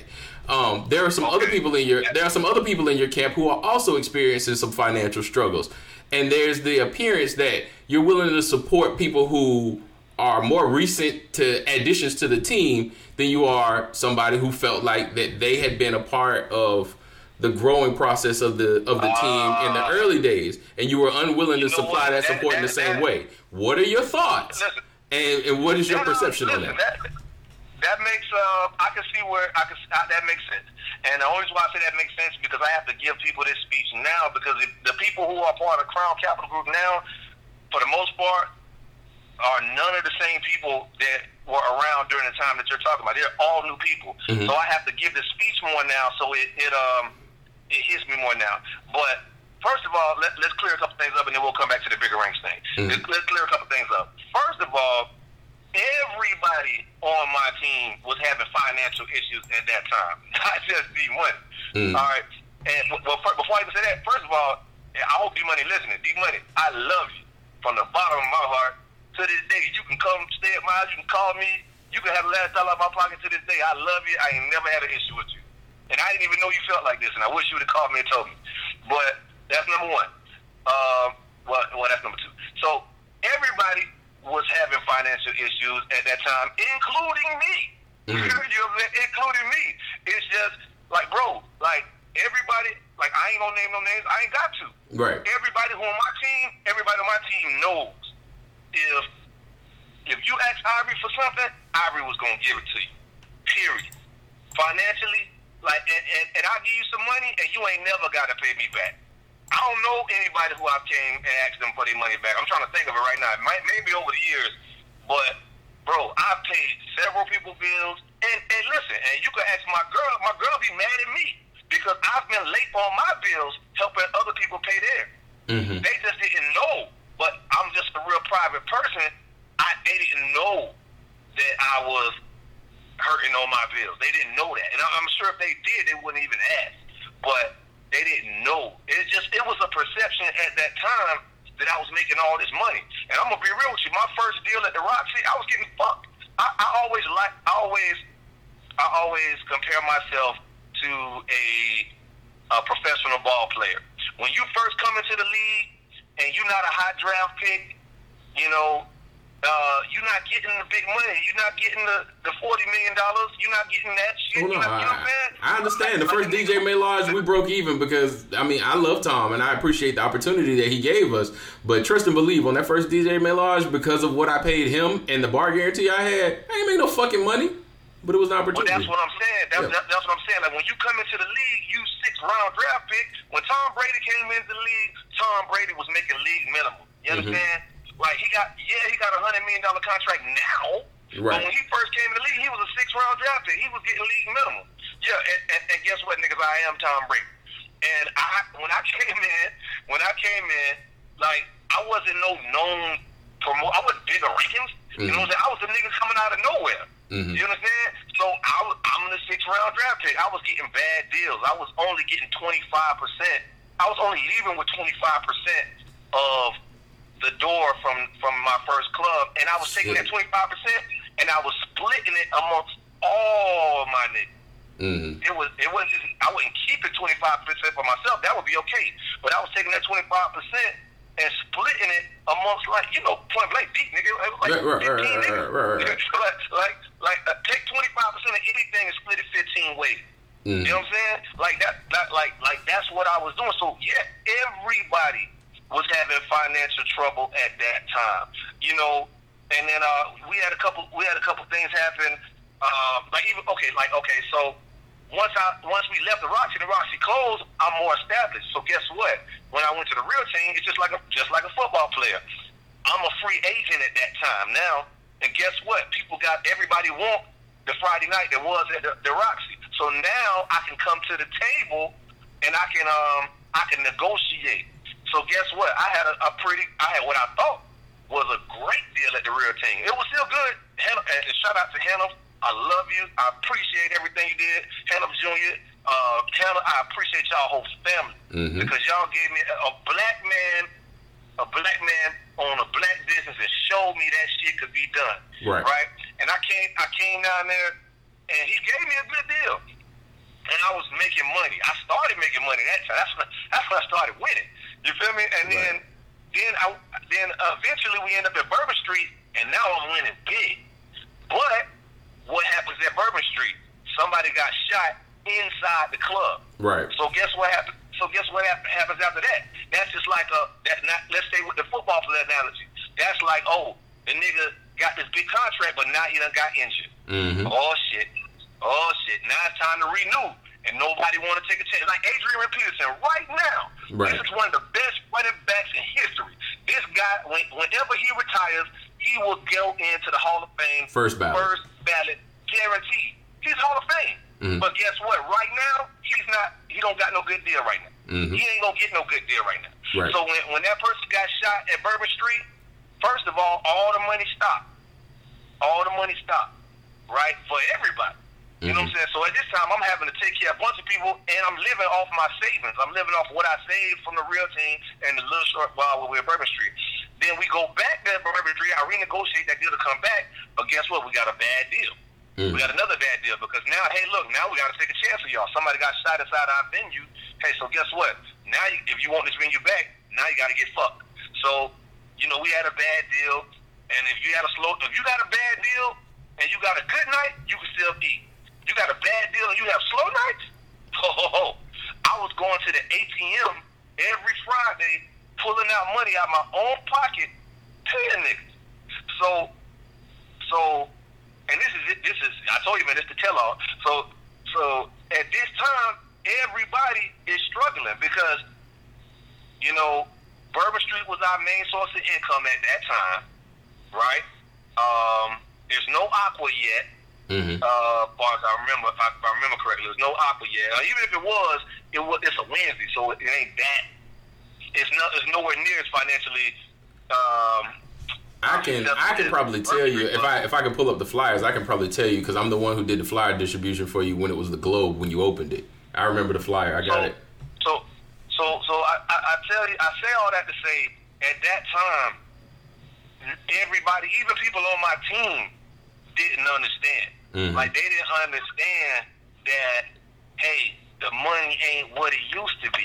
You look like a Right. because the And- thing is is you look like a god to them as far as as far as the presentation and your ability to get these huge venues because in Jacksonville like this club night thing is big Well, you know, you know I, I mean figure but you look you, you know what I mean. Like you look like Yeah. you look like this this big huge person. You look like a celebrity to everybody. Everybody values what what you would say and what you think because you've had so much success that they can't imagine that you're in a bad deal. That and it's still giving the impression that success is going on, but really you're you're paying out of your own pocket. Well, well, guess what, everybody? Welcome to the entertainment business. Right, it's Your work like anything rapper- else. Your, your, your favorite rapper is going through that same thing right now. Unless your favorite rapper is Jay Z, he's going through that. Your favorite rapper is going through that same thing right now because it's also a lifestyle that we all choose to live. So when I was making that money, man, I ain't gonna lie, man. I'm, I'm doing all kind of dumb shit, man. I, I, I bought that Escalade truck is old now, but I still drive it now because I, I I won't sell it so I can keep remember it. I bought that truck with cash. Mhm. You- With, with, with cash, like niggas don't understand. Like like when when we was winning, everybody was winning, and everybody was getting checks. But and I was spending it like an asshole too. Yeah, my, I bought that truck. Shout out to my homeboy Lonnie. I hope you're tuning in. I love you, bro. His father, God rest his soul, rest in peace. I love him. He he sold that was his father's truck, and his father could have sold that truck for more than what it was worth, more than what I paid. But because I was Lonnie's boy, and I mean Lonnie a part of it, Lonnie's a member of Point Blank Entertainment, he sold it to me for for way less than what he was going to put it on the market for. But it was still a lot of money. It was a damn near brand new Escalade. Right. So I bought it with cash. I'm I'm buying I, I'm buying Gucci bags, Louis bags. You know, what I'm saying? I got I, like I'm uh me and four five traveling to New York to BET. You know, we went out to LA to the BET Awards. I bought me some Louis luggage because I figure I'm gonna see some celebrities. I got to hop off the plane with the Louis luggage. I'm living like an idiot because when you make it when you making money when you making money like that, you don't think it's gonna stop. Right. You understand? Until it You stops. think- right. You, you you think it's it's only the beginning. You like, damn boy. You start counting like like like you start saying, okay, I'm making about five grand a week. It's 52 weeks in a year. Oh shit, this what I'm gonna make this year. And then if I do another party here and I get another night here, oh man, I can triple that. You I start agree. doing all this nigga math, bitch. You know Ivory, I you remember you remember Jamie Syme who uh who did um the Club Paris? Yeah, yes I do. Yeah. Jamie Syme and Jamie gonna be mad that I that I'm telling this. Jamie Syme was paying us four thousand dollars a week for flyer distribution. you hit a lick. you hit a lick. Hey, And, and, I, I, and I didn't. And to your point, I didn't think that it was gonna dry up until it dried up, and they Until it did. right. Just to put it into some context, just to put it into to some context for people who listening, I also used to pass out flyers a week. Pass out flyers for clubs. The most I ever got paid to pass out flyers for club in a week was like five hundred dollars. So four thousand five hundred dollars. So And they were paying it in advance, Ivory. We were getting that oh, shit on a oh, Tuesday. Oh man. Oh man. I wish I, hey, hey, boy, I wish I could find me somebody that, like that right now. I, boy, you you see me in the streets right now. What you doing? I, boy, I pass my these flyers. That's what I be doing. But yeah, man. So so just to just to just to wrap it all up with that point, like at that time, even people on my team, and this is my fault. People on my team didn't know that I didn't have it like that. Mhm. And it wasn't because I lied and said I did. I didn't lie. I never told nobody I had it like that. They just assumed I have like like I said, I was always a private person. If you come to me and say, Hey bro, I need something, I'm gonna give it to you. You know what I'm saying? If I can. Right. Like, bro, if I can, like, bro, if I, if I got it, if I got a sandwich and you tell me you hungry, you gonna have, I'm gonna give you my sandwich, or I'm gonna give you half of it. Like, and you might think, damn, this nigga boy, he gave me that sandwich. He probably because he can afford to buy three sandwiches. No, nigga, you just my dog. If I love you, if I say I love you, if I call you my dog, if I call you my friend, you, I would never have something and you can't have it. Right. So let so Like, I gotta ask you had this. friends live with me. You understand? Like, Right. like if I, if you're my friend, I'm going. If I got it, then you got it. And, and, and I think, I think that coupled with the people knowing the money we were making, they just assumed that that I still had it. And the other thing they didn't realize is I was taking a lot of that money and I was reinvesting it in the company. So Mm-hmm. I would get that money and I would buy like What you make every night isn't radio. actually what you what you actually are able to bring home because you gotta sustain the business. I got that part. Yeah. Yeah, yeah, yeah. Like I, I was reinvesting it into the company. I'm, I'm doing things that's helping to make the brand bigger and bigger and bigger. So I'm not holding on to that money because in my mind, again, and it's the last point I'm on this. On my in my mind, at that time, I was still a rapper. Mhm. So in that in that mind, all this was just like temporary. Like I was just doing this to get to the record business. So I wasn't trying to. I wasn't treating this like this was my income. I was treating this like this is a stepping stone to get to what I want to be my real income. Mhm. You understand? So you know, you know, you, so that so I was spending like that as well. So at that time, at that particular time that we're talking about, none of us was financially solid, and hit him and a few other people probably thought we were. And and then one more thing I'm gonna say, because you brought up a point about me focusing on newer people that's in the company and not people that was there from the beginning. All right. Well, one book I read is the 40. What I've read before is 48 Laws of Power. All right, and and not to go too deep, but just to sum it all up, one of the laws, if you read it, it talks about how you know um, these two groups went to this king and said, "Hey, they wanted their support. They wanted that king's support in a war." And the first group came to the king and said, "Hey, we want your support because we've been supporting you from the jump. you know, what I'm saying? we've been with you. We did all this for you. You know what I'm saying? The next group said, "Listen, we want your support because if you give it to us, we can then provide this for you and this for you, and we can do this and this for you, right?" And who do you think that king went with? Right. he went with the, he went with the group that could help him right now, not the group that could that had something from the beginning. And people be like, "Damn, that's fucked up." But no, you gotta. And I tell my people this all the time, bro. Like, I have a daughter right now, right, and Mhm. she has to eat. She has to eat right now. She has to eat tonight. I had to buy her some food tonight. You understand? My daughter like got expensive taste, nigga. So Mhm. she has to eat. She just I, I had to feed her. You understand? Mhm. Uh, um, I can't feed her off of what you did for me two years ago. I can't feed her off, off of what you did for me two weeks ago. I can't feed her off of money I made two years ago, two weeks ago. I have to feed her off of money that I got right now. You Mhm. understand? So if if if you was there from the beginning and you was putting in work, but today, March twenty, whatever it is, Mhm. um, twenty eighth, I think it is. Yep. 2017. If you're not putting in the same amount of work, and if you're not bringing the same thing to the table that you used to bring to the table, then I can't pay you like you bringing that to the table right now. You understand? We're not in a company like we're. Once we get to the point where we are a multi a multi million dollar company, and you know it, it's that type of money, then yeah, your stock that you put in, got that you own in the company, you could get paid off of that stock. But we're trying to get there. Mhm. Like we're still trying to get there, and we're still trying to build. And if we're still building, and we're still reinvesting in the company, and I'm still busting my ass, then you got to still bust your ass. Don't tell me what you did for me two years ago. What you did for me two years ago got you my respect. That has you a seat at the table. I tell people this all the time too.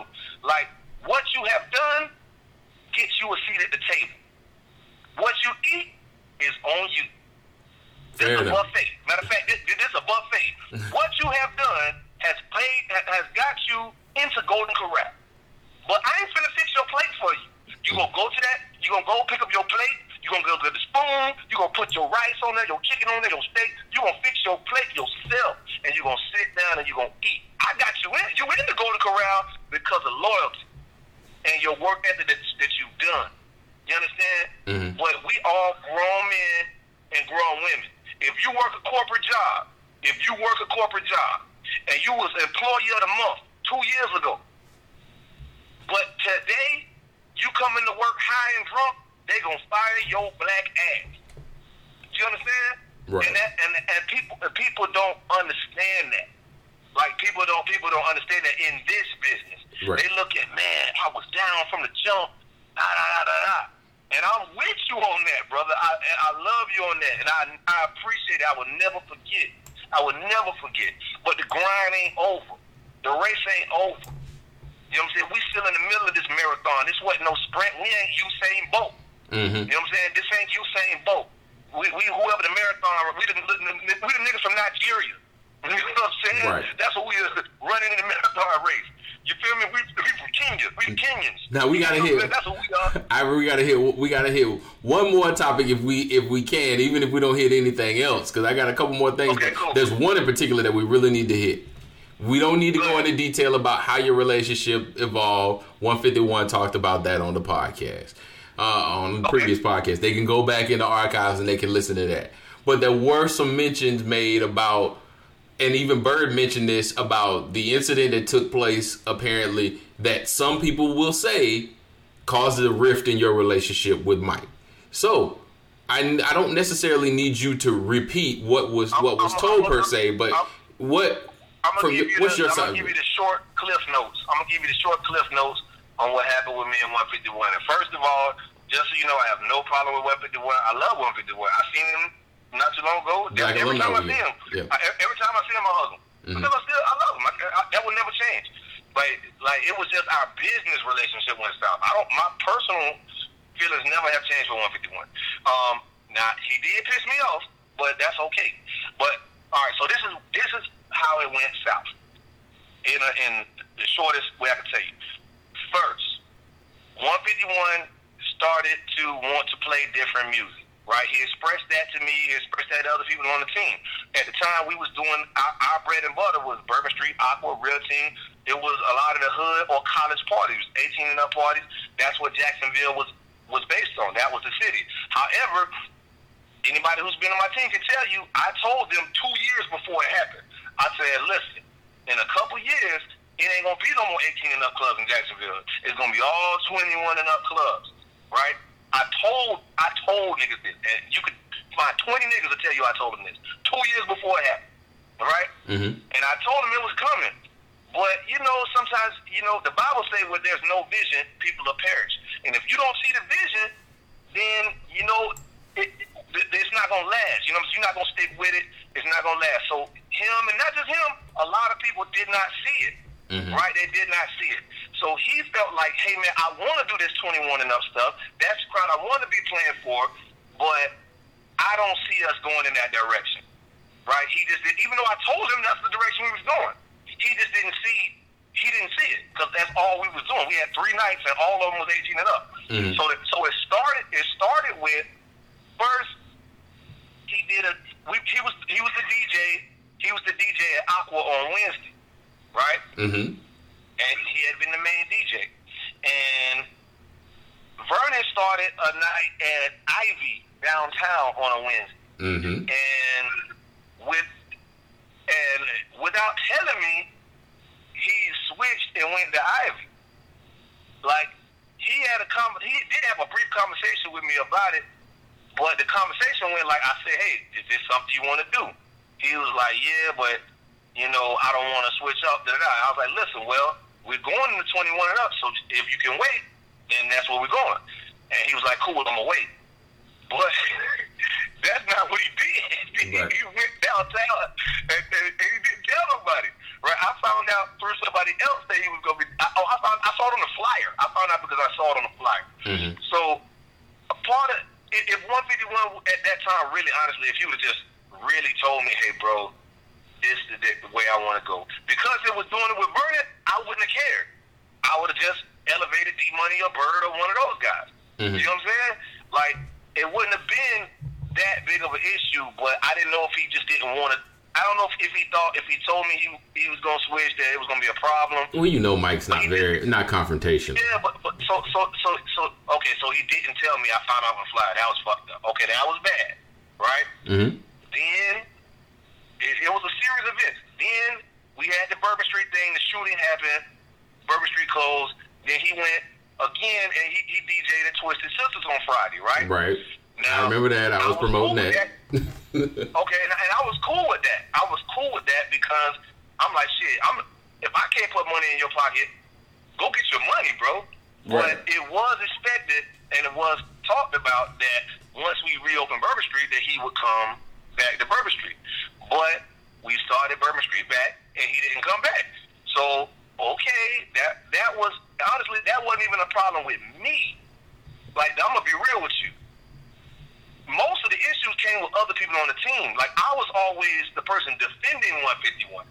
Like for from the jump. Like even when 151 first started, he was just learning. I heard him say on his podcast, his his, his interview, that you know he was just learning. He was just learning, so he wasn't a great DJ yet. And I used to have other DJs coming at me trying to take his spot. And I remember he told me, I feel like everybody trying to take my spot. And I, I used to have to tell him, like, bro, don't worry about that.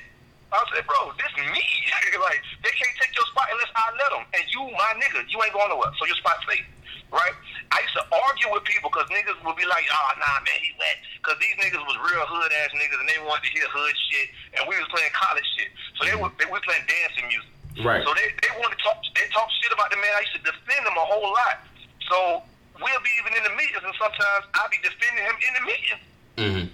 You know, and he, and he even admitted that sometimes he got a little cocky, arrogant. Sometimes he wouldn't even show up to the meeting, right? And this is when everybody had to show up to the meeting, and it would be all in my house. So I was defending him a lot, and then and then the last, so then okay, everybody else was kind of kind of a lot of people were kind of um, kind of over dealing with Mike, right? And they was mad at me because they felt like I was, they felt like Mike was spoiled. They felt like he was handed his position. But they just they just don't know that me that me and Mike had a good relationship, and me and Mike went back to when I started. You understand? Mike was the first DJ to tell me he believed in me. Right. But this was before anything. So I'm like, nigga, you believe in me? Okay, well, fuck it.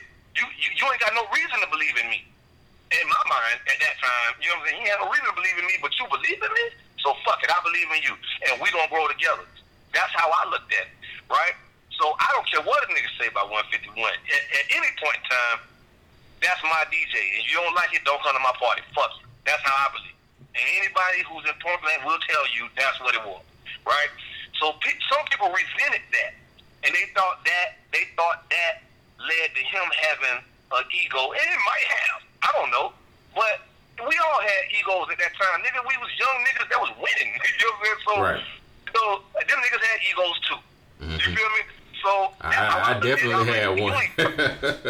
I'm like, nigga, you ain't perfect. You you ain't perfect, so don't be talking about this, man. That's how I was. You feel me? Mhm. So then, it, fast forward, fast forward. Now we got a new club. We got Climax. 151 didn't come back to Bourbon Street, so Bird took his spot at Bourbon Street. But now that we got this new club Climax, and this is our first time being involved from like opening a club, like as far as decorating, and, that's my first time renovating the club, uh, everything, right? So Mhm. this our first time really, really getting to put our handprint on a club. Like we name, I named that club. You understand? Right. Like it's my first time doing some shit like that, right? So I'm like, look, we back, and um, who was it? I think it was Bird. It was Bird or Rogers. One of the niggas said, "Hey man, how you feel about bringing 151 back?" Mhm. And I said, "You know what?" I said, "You know what? Fuck it. Let's do it. Fuck it. I ain't, I ain't holding no grudge. It ain't like we lost no money. You know what I'm saying? Like, we, you know, Bourbon Street was some of our most profitable time at, at first. So Mhm. I would, I ain't holding no grudge. So we brought, we had this long meeting, right? And in the meeting, I'm talking about it was niggas arguing. We had all these opinions and shit about should we bring him back, should we not bring him back. It's fucked up what he did at Aqua. It's fucked up what he did at Bourbon Street. Ivory, how you gonna bring him back? And we took a vote, and the vote went in his favor. And it was like, okay, we're gonna bring him back. Mhm. Okay, cool, fuck it, right? Mhm. So, so we, so I heard Bird say this. We uh, we had they had three rooms. We put Top Flight, who was a point blank DJ. We put him in the strip club because he was our strip club DJ. We put Bird, even though he was the man at Bourbon Street, 151 is still high on the depth chart. We put Bird in the middle room, but in the main room, we was gonna put 151, and it was a big deal about him returning to the crew. you know what I'm saying? Like I don't know if he knew this or not. I didn't know if he even knew this. But um, but the night the night of the night of it's like you know we opened at ten o'clock. Now it's nine o'clock. Nobody seen Mike. People calling. You know, I ain't panicking. I'm just thinking the nigga running late because you know how Mike is. Mhm. You know what I'm saying? I'm, I'm thinking 150. I'm thinking, you know, he's late, man. Damn, this nigga gonna be late on grand opening shit. I got so much shit to do. I'm not even worried about it. It's getting, it's like 9:30. no Mike. well, where's the nigga at? Niggas coming. So they calling him. People calling him. I called him. Everybody called him. And and I heard Bird say this, but I think Bird got this wrong because he said he talked to Mike, but I talked to Mike. Mhm. I talked to Mike. Maybe he talked to him too. But it's like 9:45 now. We open in 15 minutes. No Mike. I called Mike. Finally, he answered the phone. I said, bro, where's you at? Like, we finna open. He's like, oh. He paused. He didn't even realize I'm not gonna be back. He's like, oh, yeah, yeah, yeah, my bad. I said, bro, when you gonna get here? He's like, uh, uh, bro, I'm not gonna make it. What you mean you're not gonna make it? Oh, he's like, dog. Uh, he's like, uh, uh, I'm like, where you at? He's like, dog, I'm in Miami. Miami? I was, so at this point, I don't even know what I don't even know what happened. I don't know if I hung up. I don't know what I said. I don't really even remember. I just remember hanging up the phone and saying, "Fuck it, Bird, you in the main room. We ain't fucking with this nigga no more." that was my exact word. We ain't fucking with this nigga. so, and, and that was what it was about. I don't know how he ended up in Miami. I heard what he said on the on, on the interview. Honestly, when I heard your interview, that was the first time I even heard any explanation about where he was at, why he was in Miami. Like that, and he, you know, that's the first time, and this 15 years ago, 10 years ago, how long it was. Yeah. So and I thought it was So I that- thought it was important for and that, that was that was that was my way of kind of like I guess kind of bridging the gap to you because I, I felt like it was important as far as historically and from an accountability standpoint that I don't let him just get on my podcast half answer it and not take any accountability for it because no matter how you slice it and, and Mike is my friend. Mike is legitimately my Yeah. friend. Like he's been to my birthday parties he's met my parents he's met, you know all that kind of stuff. He is my friend but he was wrong for what he Well, did What, what, what, well, just remember, I'm gonna just, I'm gonna just be honest with you, bro. There's no gap to bridge. Like, bro, I don't, I'm not mad at 151. Like, I don't even think about that shit, bro. Like, That's I another. That's another one, and that goes back. That goes back to that tunnel vision that you have, because I truly believe Uh. that he thinks that you feel you feel ill towards him, which is why I think he. Which is why I think he was a bit. He was a he was a bit nervous. He was a bit nervous. I think at the um, Black Alumni Weekend, like it was like that was important to him. Oh man, no man. This is listen, man. That was just bad business. When I said I ain't fucking with him, that wasn't. I'm not fucking with him as a human, as a person. That's like, bro, I done stuck out my, my neck out for you a few times, and it done got chopped off. you know what I'm saying? I can't keep sticking my neck out for you. Like, like I done argued with with all these people on the team to tell them I need that, that you're gonna be on the team again and, and, and have a main spot again. And like, for instance, think about D Money now, right? Think about let, let, let's rewind. Think about D Money. Think about what you said. You said D Money didn't get to get this position, that position. I could have gave that position to D Money. You understand? Like I could have said, hey, I could have said, hey, um, Top Flight gonna be in the strip club. Bird gonna be in the the middle room, and D Money gonna be in the main room. You understand? And and maybe you wouldn't have had to ask me the question you asked me 15 minutes ago. Maybe it wouldn't be no beef with D Money. You know what I'm saying? That, that I didn't even know about. Right. You know what I'm saying? like it wouldn't maybe it would have been that. Because maybe I could have given that spot to D Money. If he didn't want it, I could have given it to somebody that wanted it, and that wouldn't be upset with me now because they didn't get a shot. Mm. You know what I'm saying? So, that, so that's me sticking my neck out, and it got chopped off. And and and, and um, yeah, man, I went through a period of time where I said, look, fuck DJs. DJs are not serious, and that was just my experience. I only knew one DJ that was serious, and that was Q45, and he he crazy. And Bird told you that nigga crazy. And even at that time, you know, he he was the most serious DJ I knew. You Mhm. understand? Like only serious DJ I knew that at that time. Right. You Other, understand? Like, Doom, he- Doom, he- Doom is kind of a different animal altogether. But yeah. Well, I well I, I won't count Doom because I'll let that Doom. Doom to me was like an OG. You understand? Right, right, right. He is for everybody. I I'm talking about more so like in. So let me say that. Yeah, in in in, in, in my age range, I didn't look at Doom like that. You know what I'm saying? But I, I have booked Doom. I've used Doom or whatever. But I Love just, Doom. Love Doom to I just didn't see DJs, the DJs that, that that I was surrounded with and that I knew, they just wasn't that serious, man. Like they wasn't serious like I am. Like I wish I knew how to DJ, at, especially at that time, nigga. I would have. Nigga, that's why Ricky. That's why Ricky is Ricky. Ricky is the perfect example of what I'm talking about. Ricky only started DJing because he looked at the DJ game and said, "These niggas sorry. Not as sorry as can't DJ, but lazy. As far as they don't grind, they're not doing nothing to promote themselves. They're not doing that to take over the market." And he said, "Shit, if I start DJing, I could take over the DJ." And It's funny. he- It's funny that you bring Ricky up because I gotta. Ha- I gotta ask you this question, and we only got two more after this, so that that way this long podcast can come to an end. Did you really get into a? Did you really get into an altercation with Ricky at your house? I've gotten in several alterca- altercations with Ricky. Do you know Okay, okay, okay. What I'm saying, okay, the one that I, the one that I'm referring to, the one that I'm referring to, the one that I'm referring to, the one I'm referring to is the one where he says, "Nigga, make me leave."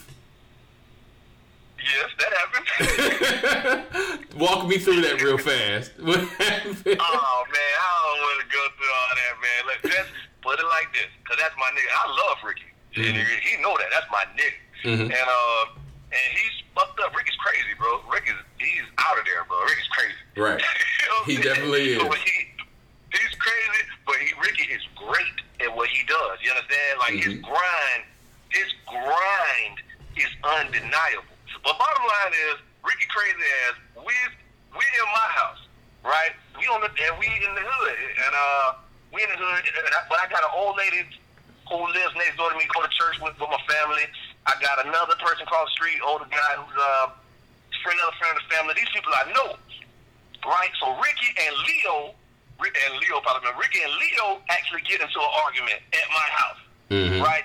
And they yelling and they cussing loud, and you can hear it all outside. And my daughter's in the other room, and I'm like, all right, look, it went on far enough. I'm like, look, y'all got to chill. Y'all got to chill. And Leo, if you know Leo, Leo's the, the Leo is a beast when Leo get mad. You know, mm-hmm. he's like a fucking freight train. You can't stop Leo. Right. But even Leo chilled out, and Ricky did. And I'm like, Ricky, you gotta chill, bro. He's still cussing loud. And he's like, no, nah, nah. He, he just was so passionate about whatever he was arguing about. He wanted to get his point across, right? And after he wouldn't chill, I told him, look, bro, you're gonna have to leave. And basically, he told me to make him leave. And long story short, I did make him leave. That, is that is the greatest story ever. yeah, yeah, now, yeah. You can't, you can't tell a grown man in his crib to make you leave his crib. So, needless to say, that went. That was the only time I think the altercation with me and Ricky got physical. Everything else was just, uh, just you know, Ricky just yelling and arguing and shit like that. But that's family, man. Family fight. Me and my sister done fought. Me and my brothers done fought. Like, it just, it ain't. It ain't that serious. Like Rick can have whatever he wrote. Rick want my car, he can have it. you know, that's Rick. Right. You know, what I'm saying? I love Rick. two more, I, I two more questions. Rick. And niggas, niggas who don't like Rick, I understand. Whatever, he might have did some shit to you, but I'm still gonna fuck with Rick. Mhm. I'm still, I'm, you can't like I without going into too much detail. I done stood in front of pistols for Rick Mhm. about Rick. And I would do it again. Mhm. You know what I'm saying? Like, like At his core, that- Ricky is a good person. At, at his core, Ricky is a good person. He will bump heads and rub some people the wrong way, and I can see somebody pulling a pistol on his ass. But at, at his Well, core, he's a good yeah. person. Well, that that that Rick is a great person, man. Like Rick, Rick is a great person. Like, and he is he is crazy. He do all whatever he do, but Ricky, Ricky is a great person. He is loyal. Mm-hmm. He do wild shit, and when he fuck up, he will acknowledge his fuck up. Not at the mm-hmm. time. Yeah, right. Everybody says that. Everybody is saying he'll apologize. Not at the time, but he'll Well, apologize. he, well, I'll be real with you. I'm probably one, I'll, I'll be real with you. I'm probably one of the only people where he actually will apologize during the fuck up, right? Right. But then he'll apologize, but then go right back to doing it. He'll Right. be like, man, fuck this shit. Nigga. Fuck this shit. I'm like, Rick, you gotta chill. He's like, man, I'm sorry, man. Fuck this shit, nigga. that's, that's, that's Rick. Okay, Um, two more two more questions for you, Ivory. Two more questions for you, and then I'm gonna let you go. Now you've heard me praise Okay. you as the greatest rapper in the last 15 years in the history of Duval. What are your feelings when What are your feelings when you hear me say that? And why haven't you gone as aggressively after music in the last, let's say, 10 years? When that's obviously your most gifted arena. I, I've said it. I don't know if you listened to my the uh, one where I said my 10 favorite mixtapes, and and I just Uh-huh. I just gushed over your mixtape. Ivory, No, I You're didn't. I, I, Ivory, I, I, you're- heard. I heard. I, Ivory, you're amazing. I listened to was Bird, Rick, and uh, 151. I hadn't heard. and I, and I Uh, probably mentioned how talented of a rapper you are on all of them. Ivory, you're amazing. You're amazing on everybody else's record that you get on. Every time I look forward when Trap has his mixtape come out every year for his birthday, I look forward to hearing you on his mixtape. I I have said to Shout Out that on the record that you did with Shout Out Nephew Swords and you, and you ended up doing the last verse. I told Swor- I told Shout Out he should have never let you get on the last verse because you murdered him on his own shit. Now, what like why is it that you aren't as aggressive in that when essentially what you've done the catalog that you've built over the last 10 years that you've kind of been semi-active in the in the music in the music rapping department you've essentially become the Andre 3000 of Jacksonville. That when a nigga put you on their shit on their shit you murder them on their own shit. Why aren't you more aggressive in that arena? Uh, one man, I really appreciate that that you saying that, and anybody that that I, a lot of people have said, you know, real positive things about me as an MC, and I really appreciate that, man, because I'm an artist at heart. Um, I really love the music. I really love the music. So when a nigga appreciate the fact that I, the music that I make, like that's more important to me than money. Sometimes, to be real with you, but um, um, that's also one of the reasons why I haven't pursued it as much. Well, one of those reasons is that the way music, the direction that music has gone in over the last 10 years is just, you know, to me, honestly, it's sad. 90% of the songs you hear us play in the club, I don't like them. I only play them, I only play them because you niggas like them. Mhm. You know what I'm saying? Like, 90% of the music that is played right now, honestly, from an artist standpoint, is trash. Like, if you were born anytime in the the the eighties, then most of what you hear now you probably don't really like. It's mm-hmm. hard. It's, it's hard for me to believe that you like it. You know what I'm saying? Because what you grew up on is not this shit. you Right. know what I'm saying? So, and I don't want to sound like an old ass hating ass nigga, but that's just the truth. Like I can't. You brought up Andre 3000. Who like? Who is who is that today? I mean, you got your J. Cole, you got your Kendricks, but them niggas few and far between. Right. Andre 3000 wasn't the only nigga riding during the time he was in his prime. There was a bunch of niggas. Mhm. You know what I'm saying? But now, you can count on one hand how many niggas actually are good. They can actually rap. right Some niggas make good songs, and I can appreciate niggas who make good songs. It's just like Luke made good music back, made good music for the club back in the day. When I got to the club, I didn't want to hear Andre 3000.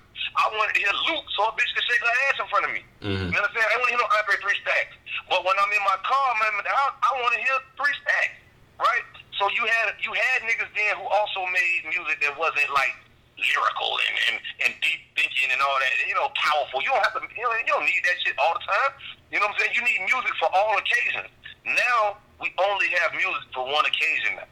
Like it's the it's the bop in the club. That's it. It ain't it, like it's very few artists now that make the type of music that I am am very good at actually. You know what I'm saying? Like, like, yeah, I get on people's songs and I can spit a hot verse, but because that's easy. I've been rapping since I was four, nigga. Like me and rap, uh, rappers only a little bit older than me. You know what I'm saying? Like I was there from the beginning. I, I grew up on like Run DMC and, and and shit like that. Like as rap grew, I grew. Right. You understand? Like, so it's in me. You can't be, you can't be 21 and 19 and out rap me. You can't, cause I've been rapping longer than you've been alive. Like, you know what I'm saying? Like, you, you can't. It's impossible. You feel me? So it, I don't, niggas shouldn't even take no slight to that. You feel me? Like, it's just that is what it is. You know what I'm saying? Like, I, it's in me.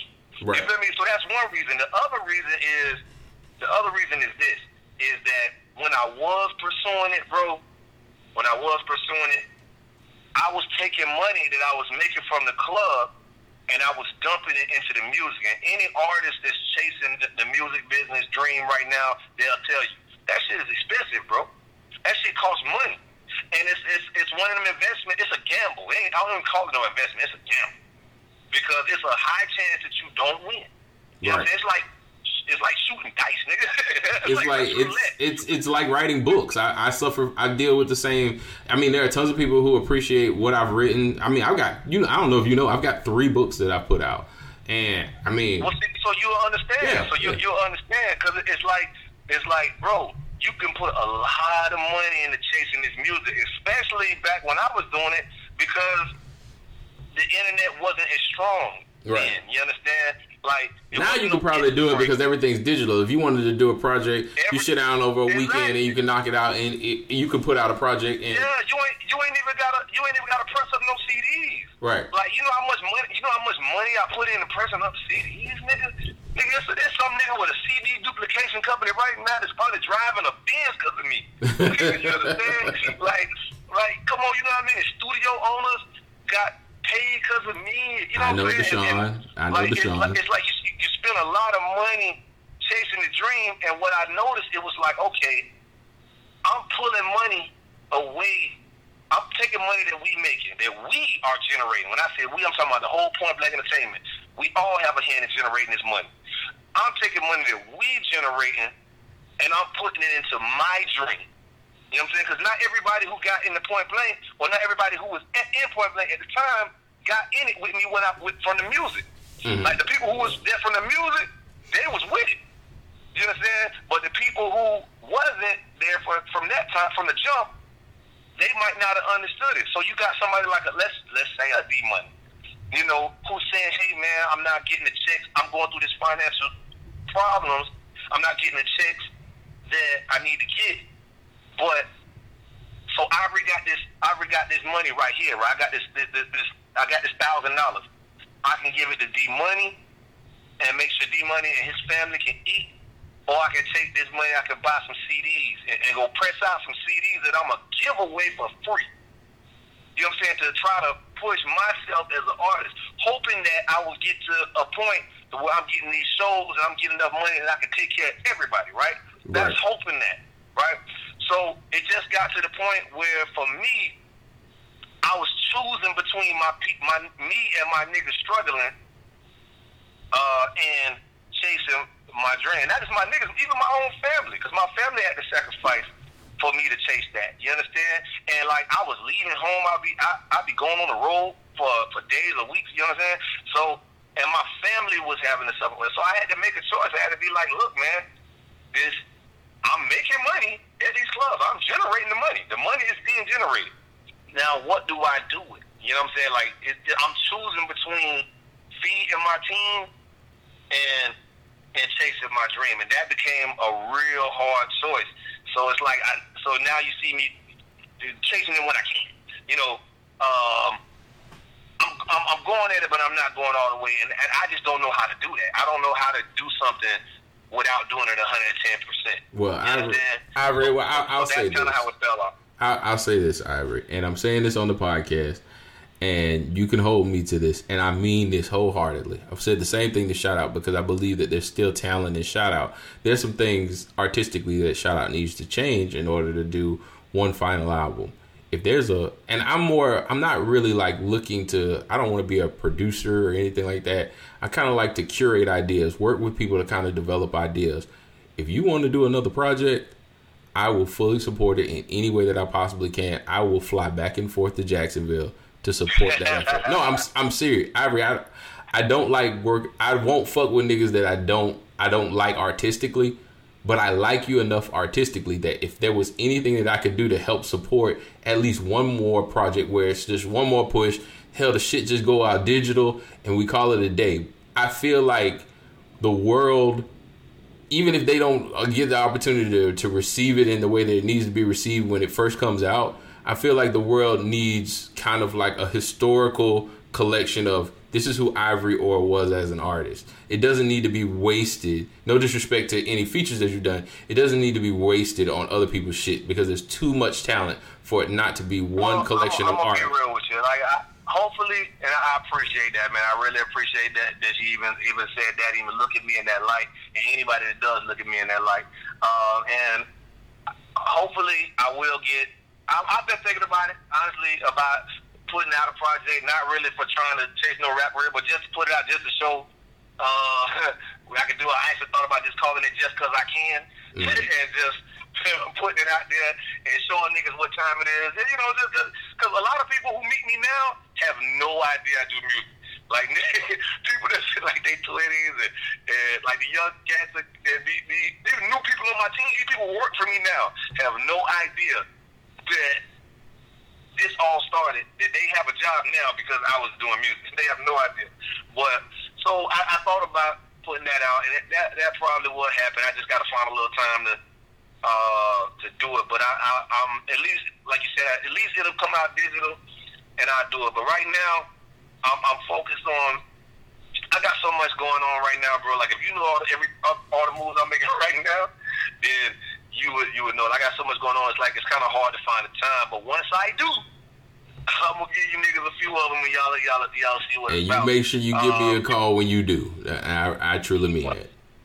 Well, well, well. What I, what's more important to me now, though, honestly, is getting back to a point where I can get on the, in the record industry side of it, where I can either start a label or get back to artist management and start getting behind artists and pushing artists because there is talent, and I don't want to see somebody. I don't want to see another rapper in my city have the same or any city have the same story that I got. This nigga super super talented, and you ain't never heard him.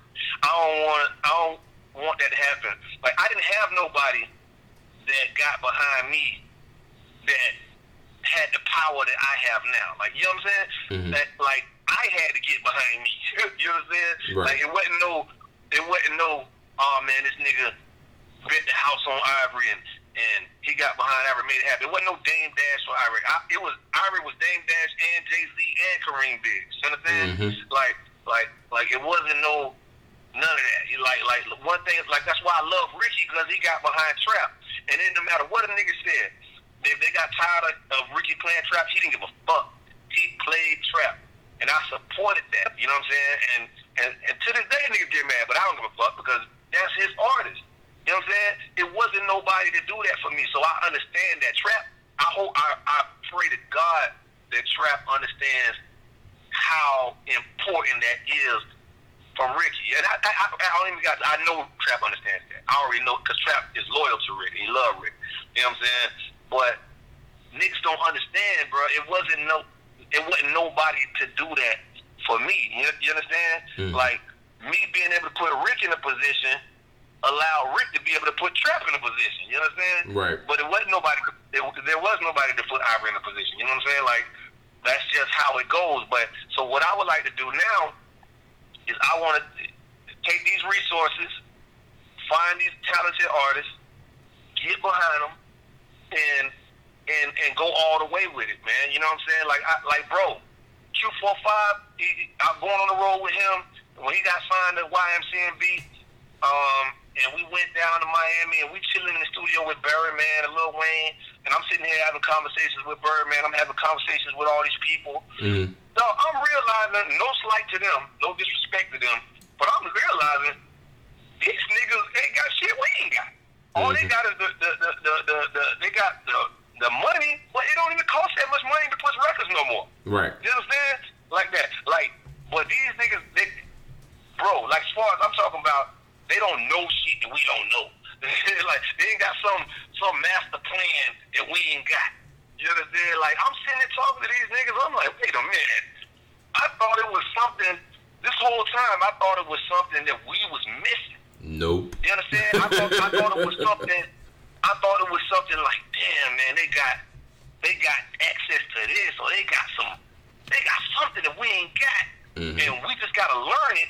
And then once we learn it, then then we good. Right. No, they got the same tools we working with. Mhm. It, it, it's just like it, it's like this. It's like YMCB, Birdman, Young Money. They got they got a they. Let's say we all got grass. We got to cut the grass. They got a, they got a nice fancy ride lawnmower that we can sit down with and, and ride on it and self propel. You know what I'm saying? Mhm. And and you chilling. And- and You cut your grass in no time. They got one of them, right? Now we got the same grass, but we got one of them push lawnmowers. But we got what it takes to cut the goddamn grass. Mhm. You understand? Right. We, we got what it takes to get the job done. Right. We got what it takes to get the job done. We just ain't using it. Right. We sitting up here trying to figure out how to get the. We we we walking past the pushing lawnmower, sitting here talking about. Damn, I wish I could cut this grass. I wish I had a ride, ride lawnmower so I can cut this grass. Meanwhile, our grass growing up looking like goddamn jungle. We getting bit by fleas and sticker birds and shit like that, right? But but we got a goddamn lawnmower right there, and we ain't cutting the grass.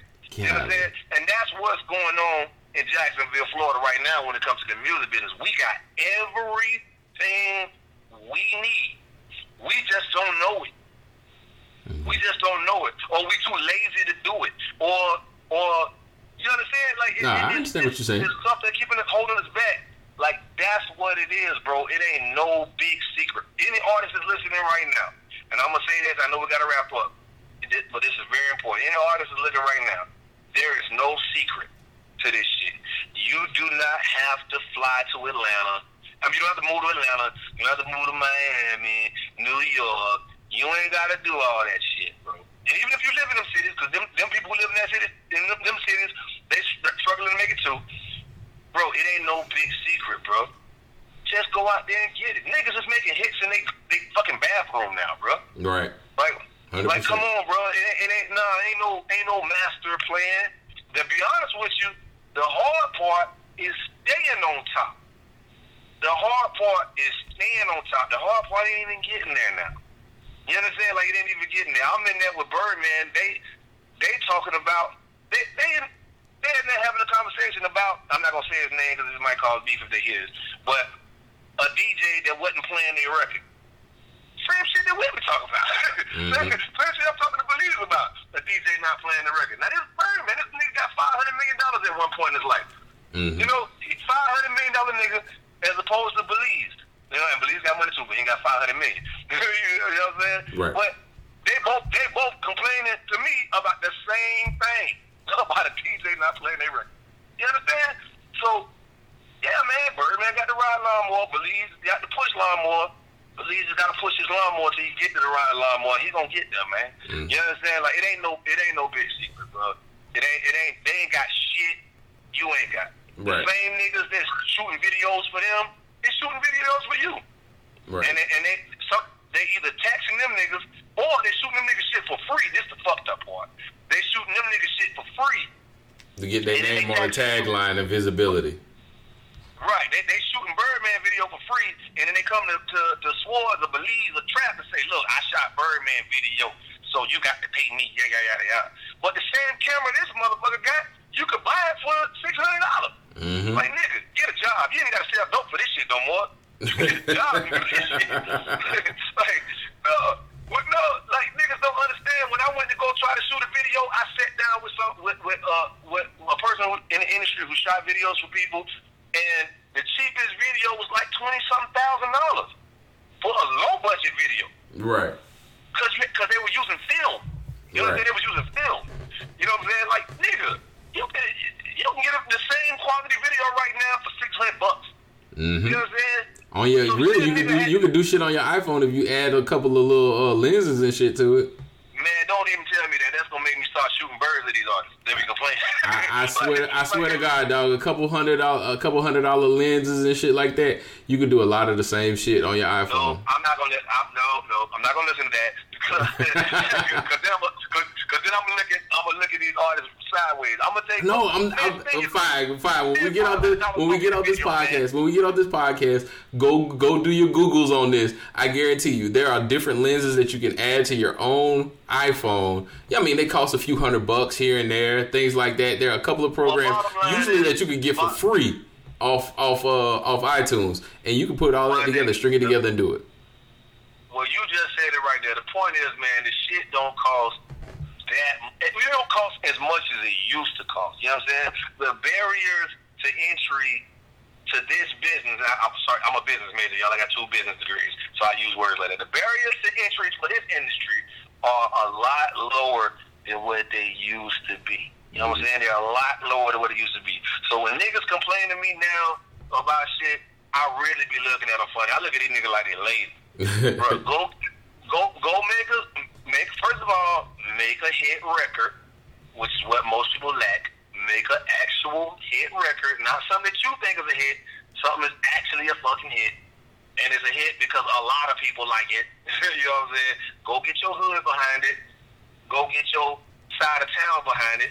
Then get your city behind it. Then get your uh, state behind it. Then get your region behind it. Then get your country behind it. I just gave it to you. That's how you do it. All right, and there you have it, man. Y'all been listening to Ivory Orr, man. Ivory, thank you so much for getting on this podcast. I really appreciate it. You really give us some insight. You've given a lot of people some uh, some clarity on just maybe your personality. So all of these allegations about how, how you feel about this person, all of that that person, all that kind of stuff can kind of be put to rest, man.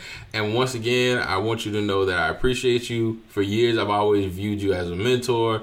Um, like I said on other podcasts, in a lot of ways, I, I think that to a certain degree, I was probably chasing being quote unquote being Ivory Orr because you know whether it was Vernon or whether it was Ivory, you guys were the kind of people that I idolized and I wanted to be in this industry. So I thank you for the knowledge that you guys gave me over the years, the motivation that you gave me, even when I was frustrated with y'all and wanting to compete, the drive that you gave me for those things.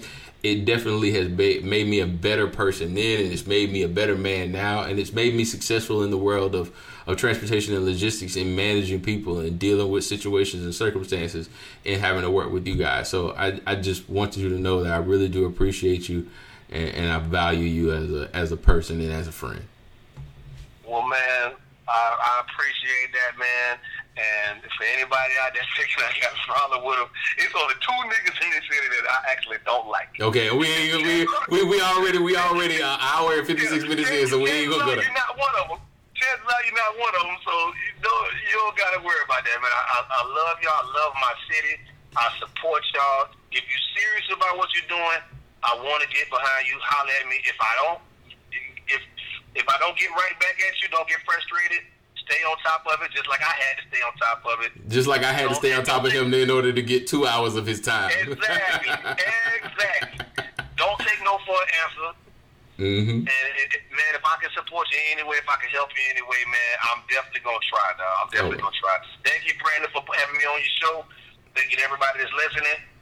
Jacksonville, Duval County, I love you. No, no doubt. And if you need to get in contact with me, you can hit me up on the email at Brandon Jacobs at yahoo.com. You can hit me up on Instagram at Brandon Kolby Jacobs. You can even hit me up on the Snapchat at BKJEST1984. You've been listening to the Established 1984 podcast. And Ivory, oh, one more question, man. We still got beef?